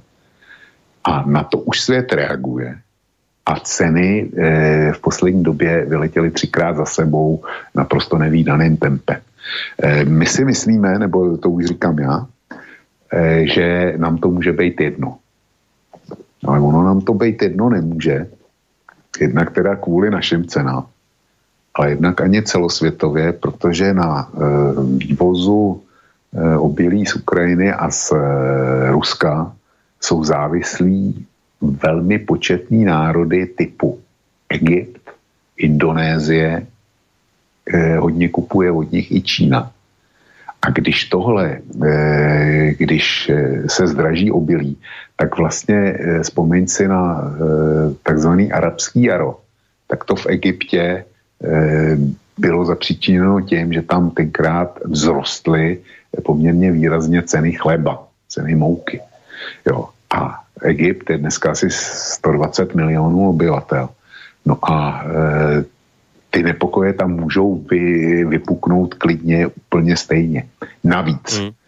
když se posluchač ptal na ty devizové intervence, tak tomu se vyslovoval Zelenský a ten, ten právě použil ten údaj o tom, že na mm, stabilizaci hřivny e, používá e, ukrajinská centrální banka asi tak tu půl miliardu dolarů za týden. A on říkal, no zatím to zvládáme, protože na jedné straně e, klesá hřivna a na druhou stranu my dostáváme e, víc, e, kréme ty vizové zásoby e, vývozem našich zemědělských produktů. No a e, čili e, tam by se mohlo říct, no když se zdraží obilí, tak Ukrajina, Ukrajina z toho bude profitovat, stejně jako Rusko. Jenomže ouvej. Ono, ono je to otázka, proč, proč se zdražilo e, to obilí. Protože exportéři z Ukrajiny, ty, kteří nakupovali na Ukrajině, mají obavu, jestli když na Ukrajině dneska nakoupí obilí nebo, nebo teda ten, ten slunečnicový volej, jestli to dostanou ze země, že hrozí zablokování, eh, zablokování eh, přístavů ukrajinských. A když se podíváš, tak vlastně ty přístavy v eh, Azovském moři, jako je Mariupol a podobně, tak eh, ty musí přes Kerč. No a tam se jako nedostanou, pokud eh, to napětí se bude zvyšovat. No a zbývá teda Oděsa a pár dalších těch na Černomorském pobřeží. No jenom, že tam shodou okolností teď probíhají před těmihle, při, před těmihle přístavy, tak tam probíhají manévry ruské maríny a e, ten e, v podstatě příjezd e, do Oděsy, ten je zašpérovaný, hmm. protože to je mm, část moře, kde Rusové provozují ostrý střelby, jo, momentálně. A já jsem dneska někde, už nevím kde, někde na německých zdrojích, četl článek o tom, že jsou, je to podivný cvičení, když vlastně je blokovaný přístav, přístav Oděsa. Čili ten ekonomický rozměr to, toho napětí, tak ten Ukrajinu stojí doopravdy velký peníze. Hmm. Eh, Ukrajina eh, ta inkasovala samozřejmě i za lety svým vzdušným prostorem. A v momentě, kdy pojišťovny eh, začaly vypovídat pojištění letadel nad Ukrajinou, no tak Ukrajina neinkasovala příjmy a měla další obrovské ztráty. Ne, o tranzitu plynu už jsem, už jsem mluvil, přes Ukrajinu dneska nejde hmm. ani kubík, jo. Takže Ukrajina opravdu krvác. No ak, ak teda ešte sa neponáhľaš spad, lebo už sme v tom čase, kedy by sme mali končiť, ak ešte chvíľku môžeš potiahnuť, tak by som k tomuto plynu... A, no, ako? Si? Môžeme? No, chvíľku vydržím. Dobre. K tomuto plynu, to je jedna zaujímavá vec, ktorá... Nič, ty sa ni, samozrejme nič nové nedozvieš v tejto chvíli, ale treba povedať, že skôr ako prečítam tento krátky, ča, krátku časť komentára, tak treba povedať, že toto je človek, ktorý robí šéf-redaktora mainstreamového trendu. Me, portálu Trend volá sa Ronald Žip. A ja som akože v dobrom slova zmysle, keď som si to prečítal, tak som spadol na zadok. Lebo si vravím, že no, nie je to ešte úplne stratené, keď takíto ľudia v mainstreame existujú. Čo tento pán napísal? On totiž to teraz na, bol to článok, taký podcast a malo to názov, že ekonomická vojna sa začala, Rusko drží o mnoho silnejšie karty, ako by sa mohlo zdať. Na uvádza, Každé 4 roky sa konajú európske vojnové hry týkajúce sa dodávok zemného plynu. Cvičenie európskych systémových operátorov má ukázať, ako by výpadky jednotlivých zdrojov plynu ovplyvnili dostupnosť tejto komodity na kontinente. Analizuje sa 19 rôznych scenárov a ich permutácie. Jeden scenár tam však chýba. Úplné zastavenie tokov zemného plynu z Ruska. Dôvod je pomerne prozaický. Európa je tak výrazne závislá od ruského plynu, že neexistuje alternatíva. Alebo inými slovami, bez ruského plynu by starý kontinent zasiahla séria blackoutov a uzatváranie priemyslu. Rusko je pre Európu esenciálnym zdrojom tejto komodity. A nie len tej. Americká vláda a Európska komisia aktuálne pracujú na tvorbe spoločného postupu, ako reagovať na prípadný ruský útok na Ukrajinu. Okrem iného hľadajú alternatívy za ruský plyn. Ich snaha však nemá veľkú šancu na úspech. Rusko je najväčší exportér zemného plynu na svete aj tie najoptimistickejšie odhady hovoria, že Európa nedokáže nahradiť viac ako dve tretiny ruského plynu. Hlavnou náhradou sa má stať skvapalnený zemný plyn LNG, lenže ten získať je v celku problém. Viac ako 60% trhu z LNG je založeného na dlhodobých kontraktoch. Ak by sa Európe malo podariť importovať viac, zo spotového trhu musela by zvýšiť cenu. Tým by získala LNG na úkor chudobnejších krajín, ktoré by vyššiu cenu nedokázali zaplatiť.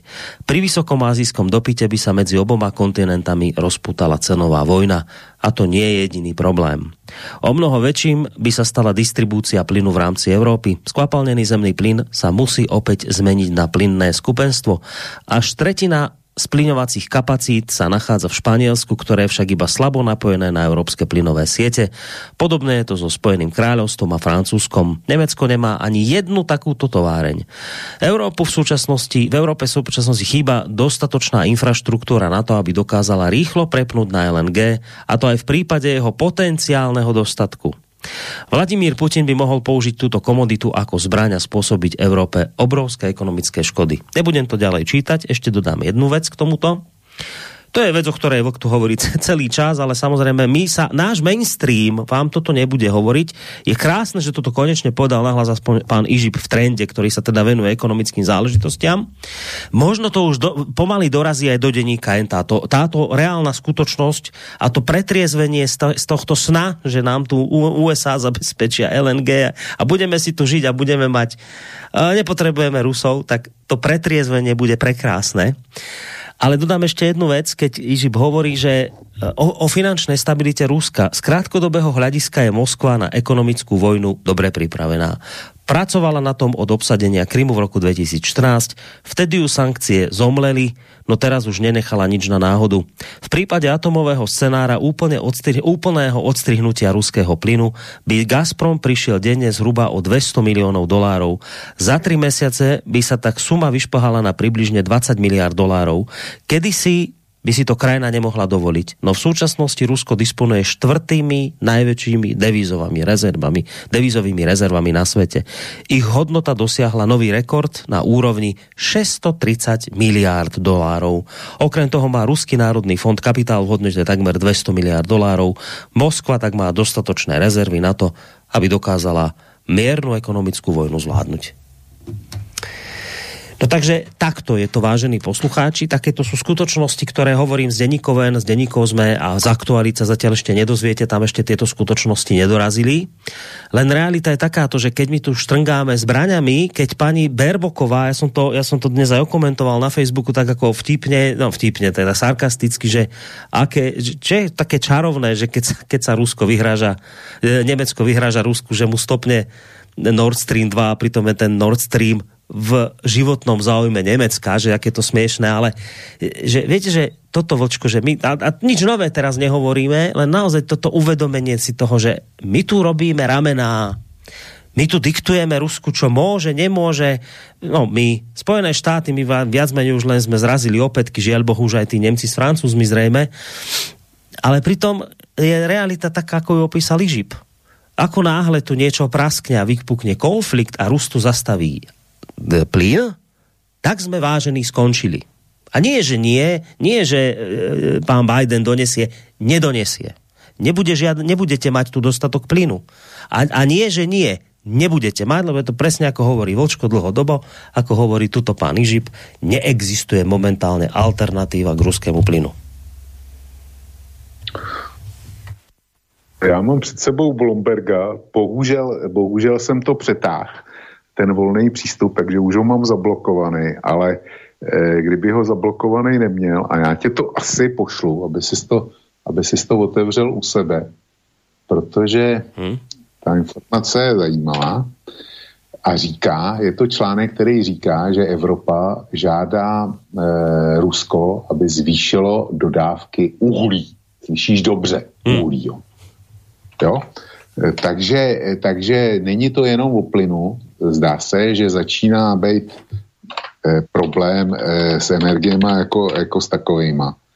A eh, my furt budeme, furt budeme vyhrožovat, furt, furt jako to není eh, to není ready, furt, furt nám něco, něco nevoní. Zkrátka, Rusko je, tuším, čtvrtý nejdůležitější obchodní partner Evropské unie, čtvrtý nebo pátý. Eh, odbočím teďko eh, v přehledu tisku, který mám, ale nejsem schopen to rychle najít, eh, zdroj, ale je to, je to ruský zdroj, tak tam je, tam citují Putina, který měl říct, že sankce na Rusko budou vyhlášeny tak jako tak. Jako tak. Jo, čili Rusko eh, zřejmě s těma sankcema, těma smrtelnýma počítá. A já jsem zvědavý, co bude Západ dělat potom, jestli se Rusko nezhroutí. Nezhroutilo se Severní Korea, kde ty sankce byly opravdu drtivý, nezhroutil se Irán, nezhroutila se Kuba, nezhroutila se Venezuela, tak proč by se zhroutilo Rusko, když eh, jeho produkce nafty, podívej se, co, eh, co stojí teďko benzín a nafta u pump, jo? U vás i u nás. U nás to stojí víc, ne, eh, víc než u vás, ale ale e, jistě, jistě taky jezdíte za ceny, za který jste jezdili naposledy tak 8 let. Jo. Tak e, jako když by vypadla ruská produkce nafty, no tak to už by svět poznal. A pokud by vypadla ruská produkce plynu, což nevypadne, Rusové dneska mají South Stream, mají, e, mají e, sílu Sibiře 1 do Číny, mají terminály na skapalněný plyn a on se kupec na ten skapalněný plyn najde. Byť by to nenahradilo evropský, evropský odběry a nikdo nemluví o tom, že by zarazil Nord Stream 1 a pokud jde o ruský příjmy, jestliže je dneska čtyřikrát, pětkrát dražší eh, jednotka zemního plynu, než byla eh, předloni nebo loni v, to, v tomhle čase ještě, tak eh, vůbec nikdo Eh, nepochybuje o tom, že Rusku stačí prodávat ten plyn podle dlouhodobých kontraktů plus nějaký kontrakty navíc a dostane, dostane ty částky, které jeho ekonomika potřebuje. A bez ruského plynu se opravdu, opravdu Evropa neobejde. My slyšíme o sankcích proti Nord Streamu 2, ale nikdo nemluví o sankcích proti, eh, proti Nord Streamu 1, oproti Turkish Streamu. Jo, to, to jako je v klidu, že by, že by chtěli sankcionovat ruský dodávky plynu do Číny, tak, tak to ani náhodou. Ty to akorát dopracují tak, že pokud jak eh, Annalena Šílená dneska řekla v Mnichově, že v případě agrese je součástí sankcí i Nord Stream 2, tak eh, Rusové udělají to, co udělají podle mě stejně, ale eh, v daném případě by to udělali asi tak dvakrát rychleji než, než normálně. Že opravdu připojí eh, budoucí sílu Sibiře 2, že ji vybudou velmi rychle s Číňáma. Ať to stojí, co to stojí. Připojí Tumeň a potom řeknou Evropo, my jsme si našli jiný dodavatele.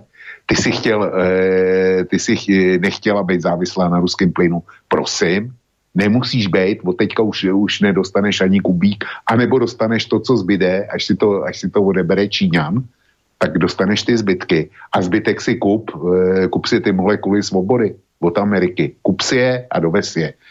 Jo. A jaký dopad by to mělo Eh, já jsem eh, zase se odvolám na jiný článek, který řešil, jak by, jak by vypadaly ceny, ceny LNG, nebo respektive ceny plynu v Evropě, kdyby, a u nás speciálně, když by jsme byli závislí od LNG. My máme, já platím dneska třikrát víc, než jsem platil u minulého dodavatele. A nic s tím nenadělám, jo. No a kdyby to bylo e, závislý na dodávkách Lanaga, tak se domnívám, že by ty současné šílené ceny byly zdraženy minimálně dvojnásobně. A pak by mě zajímalo, kolik domácností v České republice a po Evropě vůbec by si mohlo dovolit takhle vysoké ceny energií platit. Mm. No, E, asi záverom, lebo už máme 3 štvrte a budeme končiť a to znamená, že maily si presunieme do listárne na útorok budúci týždeň. Ak sa Kolik ich tam máme? No vieš čo, no je ich tu zo pff, asi 20. Dobře. Také povzdychnutie, ktoré už veľa razy tu zaznelo, že ono je to také smutné naozaj čítať teraz napríklad takúto vec, teraz zase vyšla agentúrna správa, že, že z Bieleho domu minister Blinken sa s Lavorovom stretnú na budúcu stredu. No. Viete, že, že sa človek pýta, že čo má Blinken s tým, čo sa deje na Ukrajine? Že dobre, vedia, viem, rozumiem, čo má, ale za normálne okolnosti sa toto človek spýta, čo tu Blinken, čo ide riešiť s Ukrajinou? To je predsa európska krajina, rusko-európska krajina, my tu žijeme v Európe, my by sme si to mali s tými Rusmi vydiskutovať, my by sme to mali vedieť ukončiť, ale v skutočnosti, keď sa pozeráte, tak Európa je úplne mimo hry. Nič, nikto sa nebaví s Európou. Blinken bude Američan jedna, on o našej európskej krajine rokuje Američan. A to je, to je to také, takéto hrozné, že už som minule nad tým tu plakal, že, že čo, čo to sa s nami stalo, že my tuto nemecká ministerka sa, sa v podstate naparuje a teší, ako oni zastavia Nord Stream 2, ale veď to je pre Boha v tvojom záujme, aby ten Nord Stream 2 fungoval. Nerozumieš, že vytrestáš seba? Že ty seba potrestáš? že, že ty si spáchala, páchaš samovraždu a ešte sa tešíš z toho a, a vyskakuje, že, že pozrite čo som spôsobila Rusku a sama si podrezávaš žily. Že hrozné to je také, tak, taká beznádej z toho, že čo sme sa tu predsa v tej Európe zbláznili, že my sa tu nevieme dohodnúť, že my si tu nevieme spraviť poriadok, že nám tu musia Američania diktovať s Britmi, že, že čo si my tu budeme robiť s Britániou, ktorá už nie je ani v Európskej únii. A potom naozaj sa, ale, akože dopracuješ k tomu, o čom hovorí tuto už spomínaný Vladimír Pálko, ktorého som tu dnes spomínal, keď hovorí, že a však tak to bolo aj v tom 2003 pri tom Iraku, že, že v kontinentálnej západnej Európe nebola na inváziu v Iraku, podobne ako teraz v prípade Ukrajiny, nebola nálada, nechceli, nechceli utočiť. Francúzi, Nemci boli proti, ne, ne, nerobme to, nejdeme. No ale americký minister obrany vtedy Ramsfeld mesiac pred inváziou v rozhovore s holandským novinárom objavil heslo o novej Európe. Vykladalo sa to potom, píše Palko, v médiách tak, že tej starej západnej sa do Iraku nechce, ale USA nájdu spojencov na inváziu vo východnej Európe, novej Európe, ktorú tvoria postkomunistické štáty, Polsko, Slovensko, Česko, Rumúnsko a tak ďalej. No a vraví, a ako to je dnes? Tie isté štáty strednej a východnej Európy, ktoré sa s ľahkomyselnosťou nechali vlákať do Iraku, dnes prijímajú napríklad s Američanmi dohody o, o amerických základniach na svojom území a tak sú súčasťou amerického pohybu na východ, na čo Rusko odpovedá samozrejme nepriateľstvom. Že, rozumiete, že a, a potom to doplňa v inom článku zase tak Dániš, ktorý hovorí presne toto isté, že Nemci a Francúzi chcú dôraznejšie vstupovať do rozhodnutí aliancie, ktoré sa priamo týkajú Európy, chceli robiť nejakú samostatnú európsku politiku v tomto smere. No ale my sme im to tu na východe pre, prekazili, ktorí tu odčítavame Američanom spier. My si tu robíme separátne zmluvy s Američanmi a potom tu nedržíme ako Európa. Pokope Američania nám tu diktujú, ako hovorí Dag Daniš. V zmysle hesla divide dimpera mm, rozdeľuje a pánuj. A človeku je z toho smutno, že tuto u nás za rohom sa niečo deje, nám tu hrozí vojna.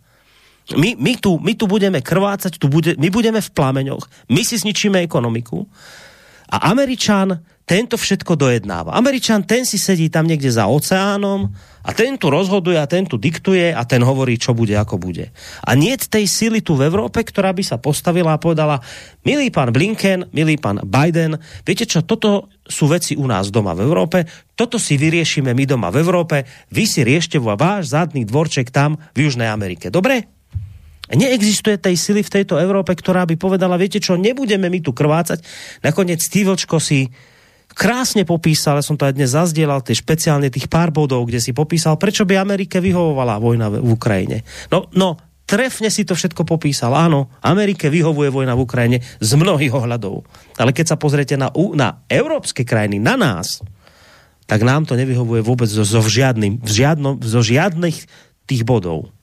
A napriek tomu, napriek tomu, že to je takto, tak my tu máme naše politické elity v úvodzovkách, ktoré proste si tu robia politiku s Američanmi a všetci sme tu nejako zrazili opätky a sme ochotní zničiť si ekonomiku, sme ochotní ísť do vojny, sme ochotní tu zlikvidovať ľudí, pozabíjať, nech tu krv tečie, len teda nech Spojené štáty sú spokojné. Ja už som, mám pocit, že som pred dvoma týždňami podstate toto isté hovoril a vysvetľoval si mi to. Ja ne, nečakám teraz, že mi to budeš znova vysvetľovať. Ja si pamätám, čo si mi povedal. Áno, bolo to presne tak, je to pravdivo. Ja chápem, prečo to je, ale že smutno je z toho človeku, keď si proste uvedomí, že toto by sa dalo vyriešiť. Tak presne ako povedali Nemci s Francúzmi, kedy v 2008 no nebudeme príjmať Ukrajinu do NATO, lebo tam proste nepatrí, lebo to ohrozuje našu európsku bezpečnosť. Poďme hľadať spôsob, ako bude Ukrajina neutrálna. Vybaví sa to, je po probléme, budeme tu žiť. Nie, nie, lebo proste Spojené štáty a Veľká Británia, ktoré majú svoje vlastné záujmy, tu do toho pichajú a nie tej sily, ktoré by týchto dvoch zastavili. No mne je, to, to, je, to je proste neskutočné, že no, nemusím už nič k tomu hovoriť. Proste smutno mi je z tohto. Borisko, já mám otevřené ještě TAS, jo. A já tě přečtu e, dvě poslední zprávy, které jsem dokázal vyfiltrovat. A jedna říká, Rusko nechce válku, ale pokud budou ohroženy životy ruských e, občanů a krajanů e, v Doněcku a Luhansku, postaví se za ně. A to neřekl nikdo jiný než eh, předseda eh, dolní komory Dumy Volodin. No? Hmm. A eh, ta poslední zpráva, která mě zaujala, v Luhansku došlo k mohutné explozi pravděpodobně plynovodu.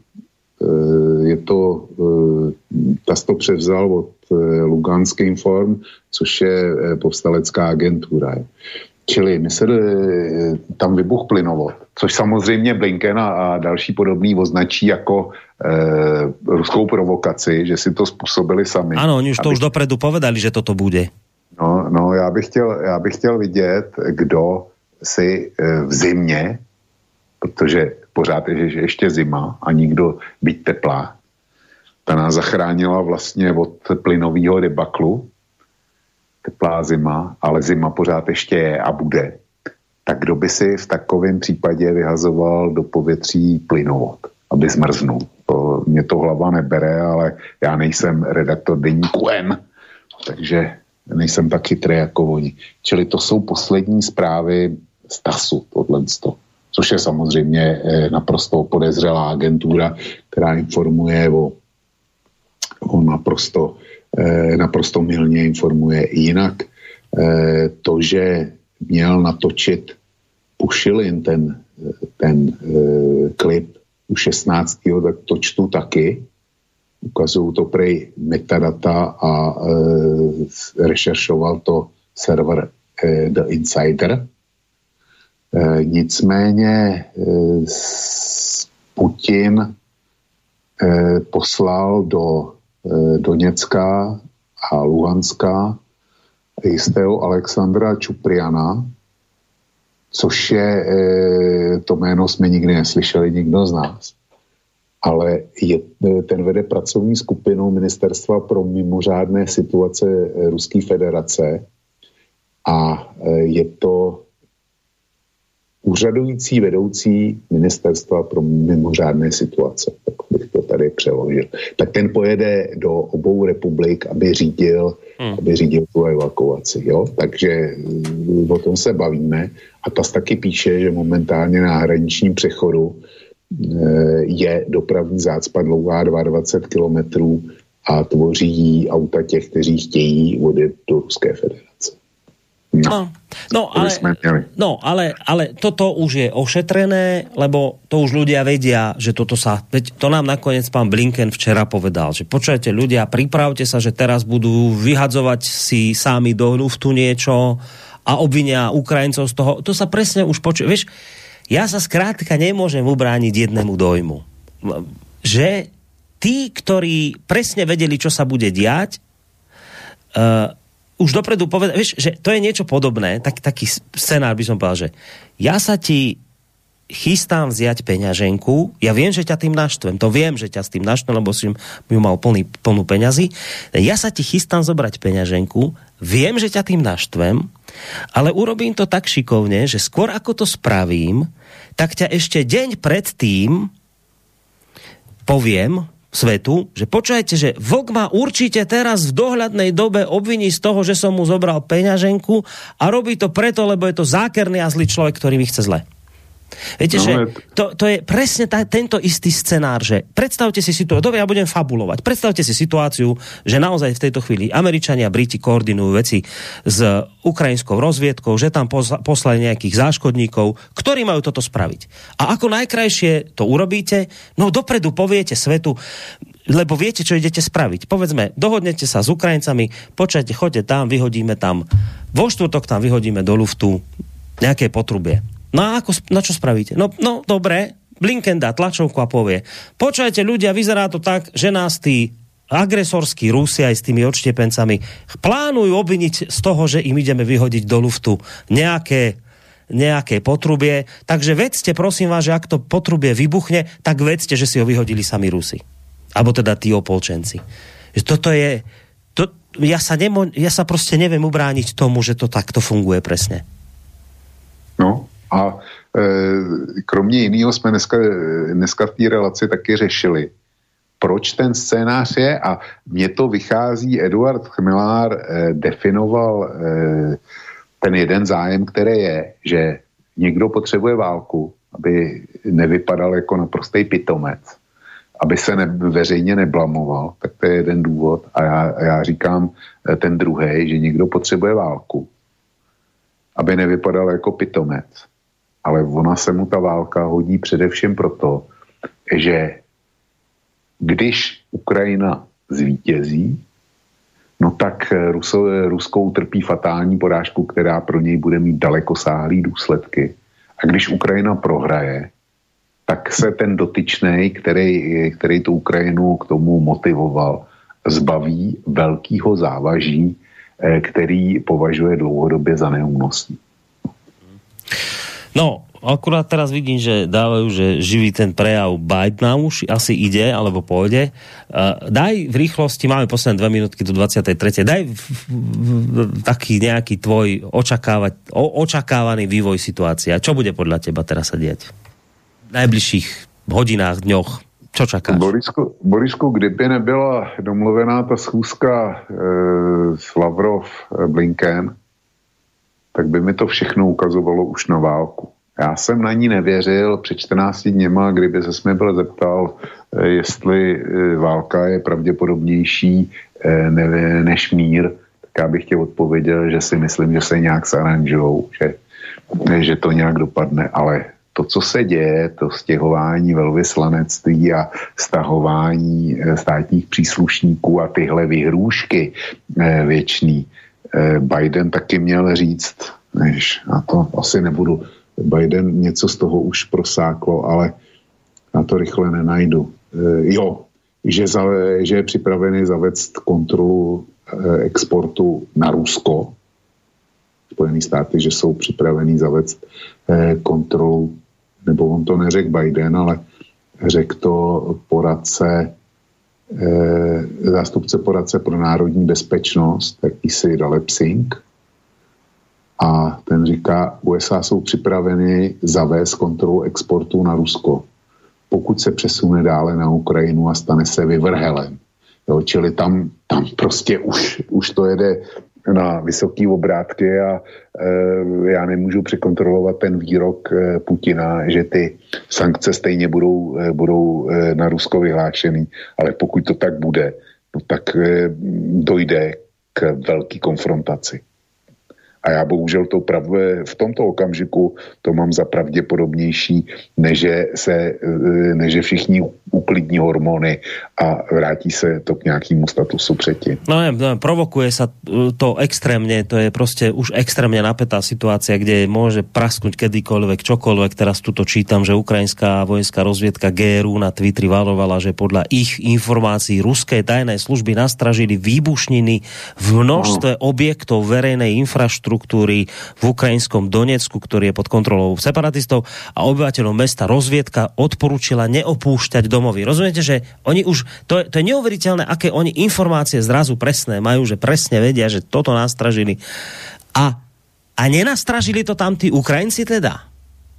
Napríklad. Nevedia o tom presne preto, lebo to tam dali oni? Nemôže to byť napríklad aj takto? Nemôžeme sa o tom porozprávať, že by to napríklad mohlo byť takto, že to tam nastražili napríklad, čo ja viem, v spolupráci s tými ich donormi, ktorých teraz podporujú? Napríklad, nemôže to byť aj takto? No ale o tom sa samozrejme debatiť nebude, lebo mainstream už má svoju pravdu a on už vie, že to urobili Rusi. A v tejto no, atmosfére tak... to je naozaj len otázka času, kedy niečo prostě praskne. Z mainstreamu, z mainstreamu se například nedovíš to, že opolčenci dokázali, eh, dokázali odrazit dvě diverzní skupiny. Jedna měla hmm. útočit v Gorlovce na, eh, na eh, zásobníky s chlorem. Hmm. A tam, tam jako zůstali dva mrtví ty, ty, který z toho speciálního komanda a zveřejnili i záběry z kamer, který, který oni si natočili. Jeden z těch mrtvých měl na sobě akční kameru, tak to, to zveřejnili, eh, to video a zrovna tak se nedovíš, že jiná skupina se pokusila eh, někde jinde zautočit na sklady s naftou. Jo. Hmm. Eh, obě skupiny byly, byly odraženy. To se u nás vůbec, vůbec jako nedovíš. A kdyby se to náhodou dověděl, tak by tam bylo, že, že to je ten útok pod falešnou vlajkou. Ano, ano, to je, to je presne to, čo povedal denní gen, že že, jak to tam nazval, že Rusi začali šíriť znepokojivý blúd do vojne, že teda oni, že, že to je je, že oni sa tu bránia, oni utekajú teraz, že civilisti utekajú pred Ukrajincami, že to je znepokojivý blúd, lebo Ukrajinci im predsa nič nerobia. No.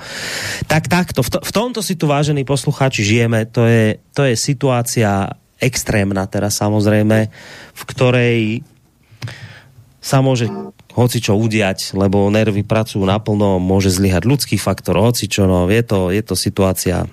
Ale, ale zase na druhej strane tak je optimistické aspoň to, že sa majú stretnúť títo dvaja hovor, šéfovia diplomácií budúci týždeň v stredu, že dovtedy by hádam ešte nemuselo nič vypuknúť, ne? Borisku, já nevím, ale dneska si nemůžeme být jistý hmm. vůbec, mm. vůbec ničím. No. Hej, že uvidíme, že s čím sa ráno zobudíme, no. No dobre, Vočko, tak ti ďakujem veľmi pekne za dnešok aj za to, že si teda ešte tú pol hodinku vydržal. Poslucháčom sa zároveň aj hneď ospravedlňujem, ale teda s tým, že nebojte, vaše maily prečítame uh, na budúci týždeň v útorok s tým mojim klasickým dovedkom, ak sa nič neudeje, tak v útorok ráno o 9. si dáme hlbokovú listareň a všetky maily, ktoré sem prišli, tak si tak ich zodpovieme v tejto relácii. Samozrejme, ak ju nebudete môcť počúvať naživo ráno, tak bude v archíve, čiže tie odpovede na vaše otázky sa odloka tak či onak do, dočkáte. Takže Vočko, ďakujem ti veľmi pekne za dnešok a držme si palce, že teda aby sme e, ešte ďalej mohli vysielať. Lebo to by znamenalo, že ešte stále je tu nejaký mier a môžeme fungovať, tak dúfajme, že teda to vydrží. No, no Borisku, snad, snad e, to dobře dopadne všechno. Hmm. A dobře je, když bude na Ukrajině zachovaný mír, to je, to je bez debaty. Jo. To je jediný dobrý řešení a e, když se svět saranžuje, e, saranžuje do nějakého formátu, kde budeme e, mít jistotu, že zítra nemůže vypuknout světová válka. To si, to si, přejeme, to si přejeme všichni. Všem tobě děkuji za relaci, posluchačům eh, za přízeň, kterou nás eh, zásobují. Snad jsme je příliš nenudili a nesklamali a všem přeju pěkný víkend. Dobrou noc. Majte sa pekne, do počutia spolu s Vočkom vám napriek všetkému pekný večer a pekný zvyšok večera a pokiaľ možno aj pekný víkend pre Boris Koroni. Do počutia. Táto relácia vznikla za podpory dobrovoľných príspevkov našich poslucháčov. Ty, ty sa k ním môžeš pridať. Viac informácií nájdeš na www.slobodnyvysielac.sk Ďakujeme.